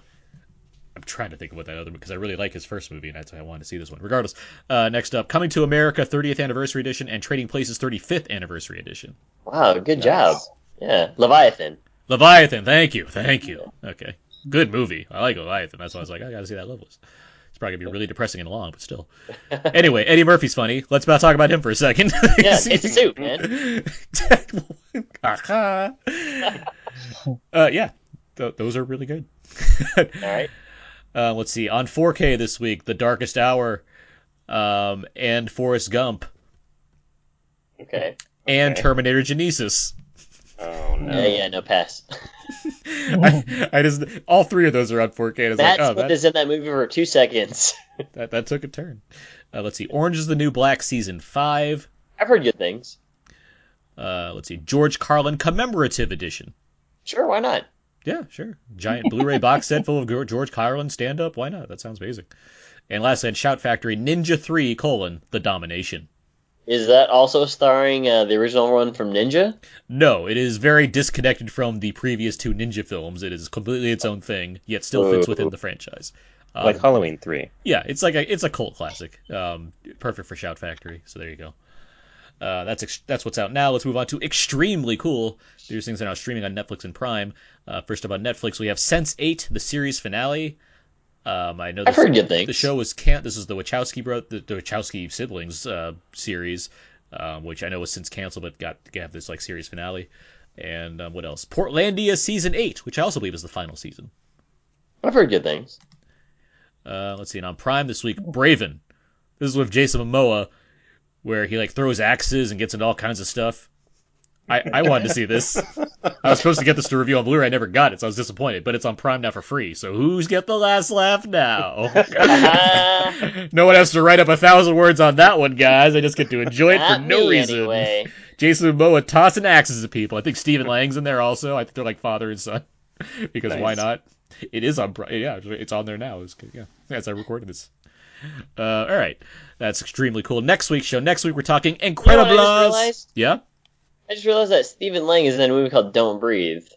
yeah, which you saw and then on he's, he's shooting at people on on a planet where he can't breathe without a uh, oxygen mask. Oh, in, anyway, in Avatar. yeah, in Avatar. Avatar. So I guess he's just not breathing in any of his movies. Moving on. I think I think he was breathing in Don't Breathe. Yeah, I'm pretty sure he was human. That's true, yeah. he can't. He couldn't see. Well, yeah. All right. Anyway, This has been more of side, Abe's thoughts. side tangent aside. Done. Man, it is late. Um, let's get back to the actual show. Next week's show, we're talking Incredibles 2. Okay. Still Incredible. Yeah. Happy happy to go check it out. Yeah. Well, yeah, that's that's what we're going to cover next week. I'm excited to do that because we should. It's Incredibles 2. It's about time. All right, last thing we do here. What should people go and see now, and what do you plan to see next? Start with uh, Marcus. Marcus, what should people see in theaters right now? Of course, Deadpool 2. Everybody should see this multiple times. Uh, multiple viewings. Buy as many tickets as you can, even if nobody shows up. Oh, that's I'll a s- very nice uh, pay it forward kind of thing. I'll say this Yes, right it's- now. It is it, it is making quite a bit of money. It's not. I mean, until other movies come out, you are doing quite well on the summer gamble. I'll give you that. I'm just saying, Deadpool 2. It's it's worth uh, it's worth twelve bucks. All Go see right. it. All right. What are you seeing next, Uh, Incredibles 2. Braun? What, what should people go and see in theaters right now? I, I recommend Hereditary. I, I think it's. Uh, I think we we talked enough about it already, but Yeah. you know, go check that out. Um, there's more Miyazaki movies coming up through. You know, there's like one a month. So Pom Poko is the next one. Go check that out next week. And I I want to see American Animals. That looks really interesting. It's good. Yeah, Uh, I'm a fan. Seems like a really cool premise, really, really uh, uniquely shot. Um, so I, I'm hoping to check that out, and uh, obviously I'm going to see Incredibles too. Uh, yeah, Great. Abe. Recommend Ocean's Eight if you haven't seen it. If you haven't seen Avengers: Infinity War, go see that. Um, and then next, Incredibles two, and like what Braun just mentioned, American Animals. I definitely want to check that out. I think it's supposed to spread a little bit wider here next yeah, week. it should be spreading a little wider. I would recommend it. I, that is a film that I am a fan. Excuse me, am a fan of.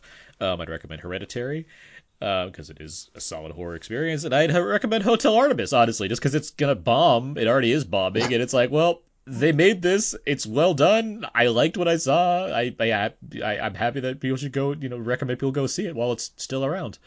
Um, Nice. before it becomes that movie that you know. Remember when this was released 20 years ago? Pieces on you know the internet. Like there's people just see it. Yeah, yeah, yeah. just like uh, just like they're going to talk about Dread in like uh, a couple years now. Yeah. Uh, next, I am seeing Three Identical Strangers, a documentary I am very much looking Oh, that to. looks very good. Yeah, I, I am very much looking forward to it. I'll be happy to talk about it next week on the show. Um, but with that, that's going to do it for this week's episode of Out Now with Aaron and Abe. You can find more of my work on my personal blog, thecodeiszeek.com, where you can find my, all my written reviews. You can also find me on Why So Blue. Um, you can find me on Twitter at Aaron's PS4. I'm trying to think of what else I have going on. I know there's something. Oh, I am going to start writing about Preacher at We Live Entertainment. because I do like to cover some TV every now and again, and that show is starting up soon. So yeah, uh, Abe, You can find more fun stuff over on my Instagram, abemua.jpg. name Uh, change. Twitter. What's that? Name change. Yeah. Well, it was Oakley Dokley. like you changed the name. Am I wrong? Did you not change your Uh, handle? I did change it. Okay yeah. then. Uh, Looking at me like I'm foolish. You just said Oakley Dokley for the past like two years, and it's like I'm the bad I, guy. I feel it's because it's not it's not exactly uh, the easiest thing to spell. Um, in any case, uh, twitter.com slash walrusmoose, hashtag dubnation. Um, Aaron has been very kind to remind me of Sub 640, the sports podcast that uh, I do with uh, a couple other folks. Um, you can listen to that over at iTunes and, and SoundCloud. Um, and yeah, Braun Anderson. Any uh, anywhere people can find more of you? Uh, I write occasionally for Why So Blue. Uh, you can find my sort of dead Twitter at uh, at Protobrig. Take some weird pictures of stuff on Instagram every once in a while. Same same handle there at Protobrig. Uh, and I, I make the occasional appearance on the uh, Out Now podcast. Oh, thanks. we're, we're happy to have you. Oh, thank you. Marcus Robinson. Where can people find more of you?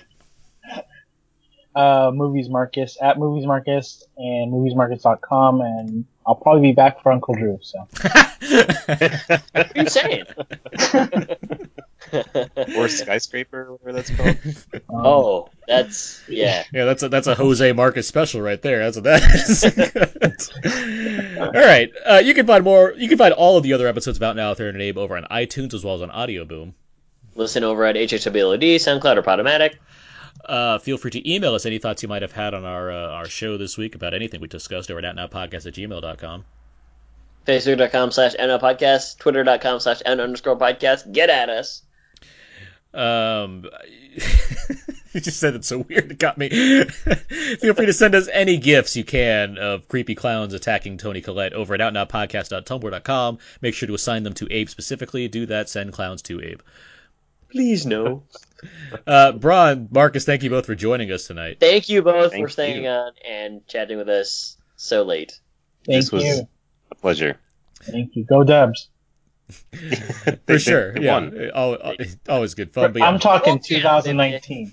I'm talking like until 2025. I like that. I like where you guys are headed. You guys should be on my sports podcast. Well, that, that that brings our very skewed perception of which team should win to the segment to the end. That brings this podcast to the end. And until next time, so long. And goodbye.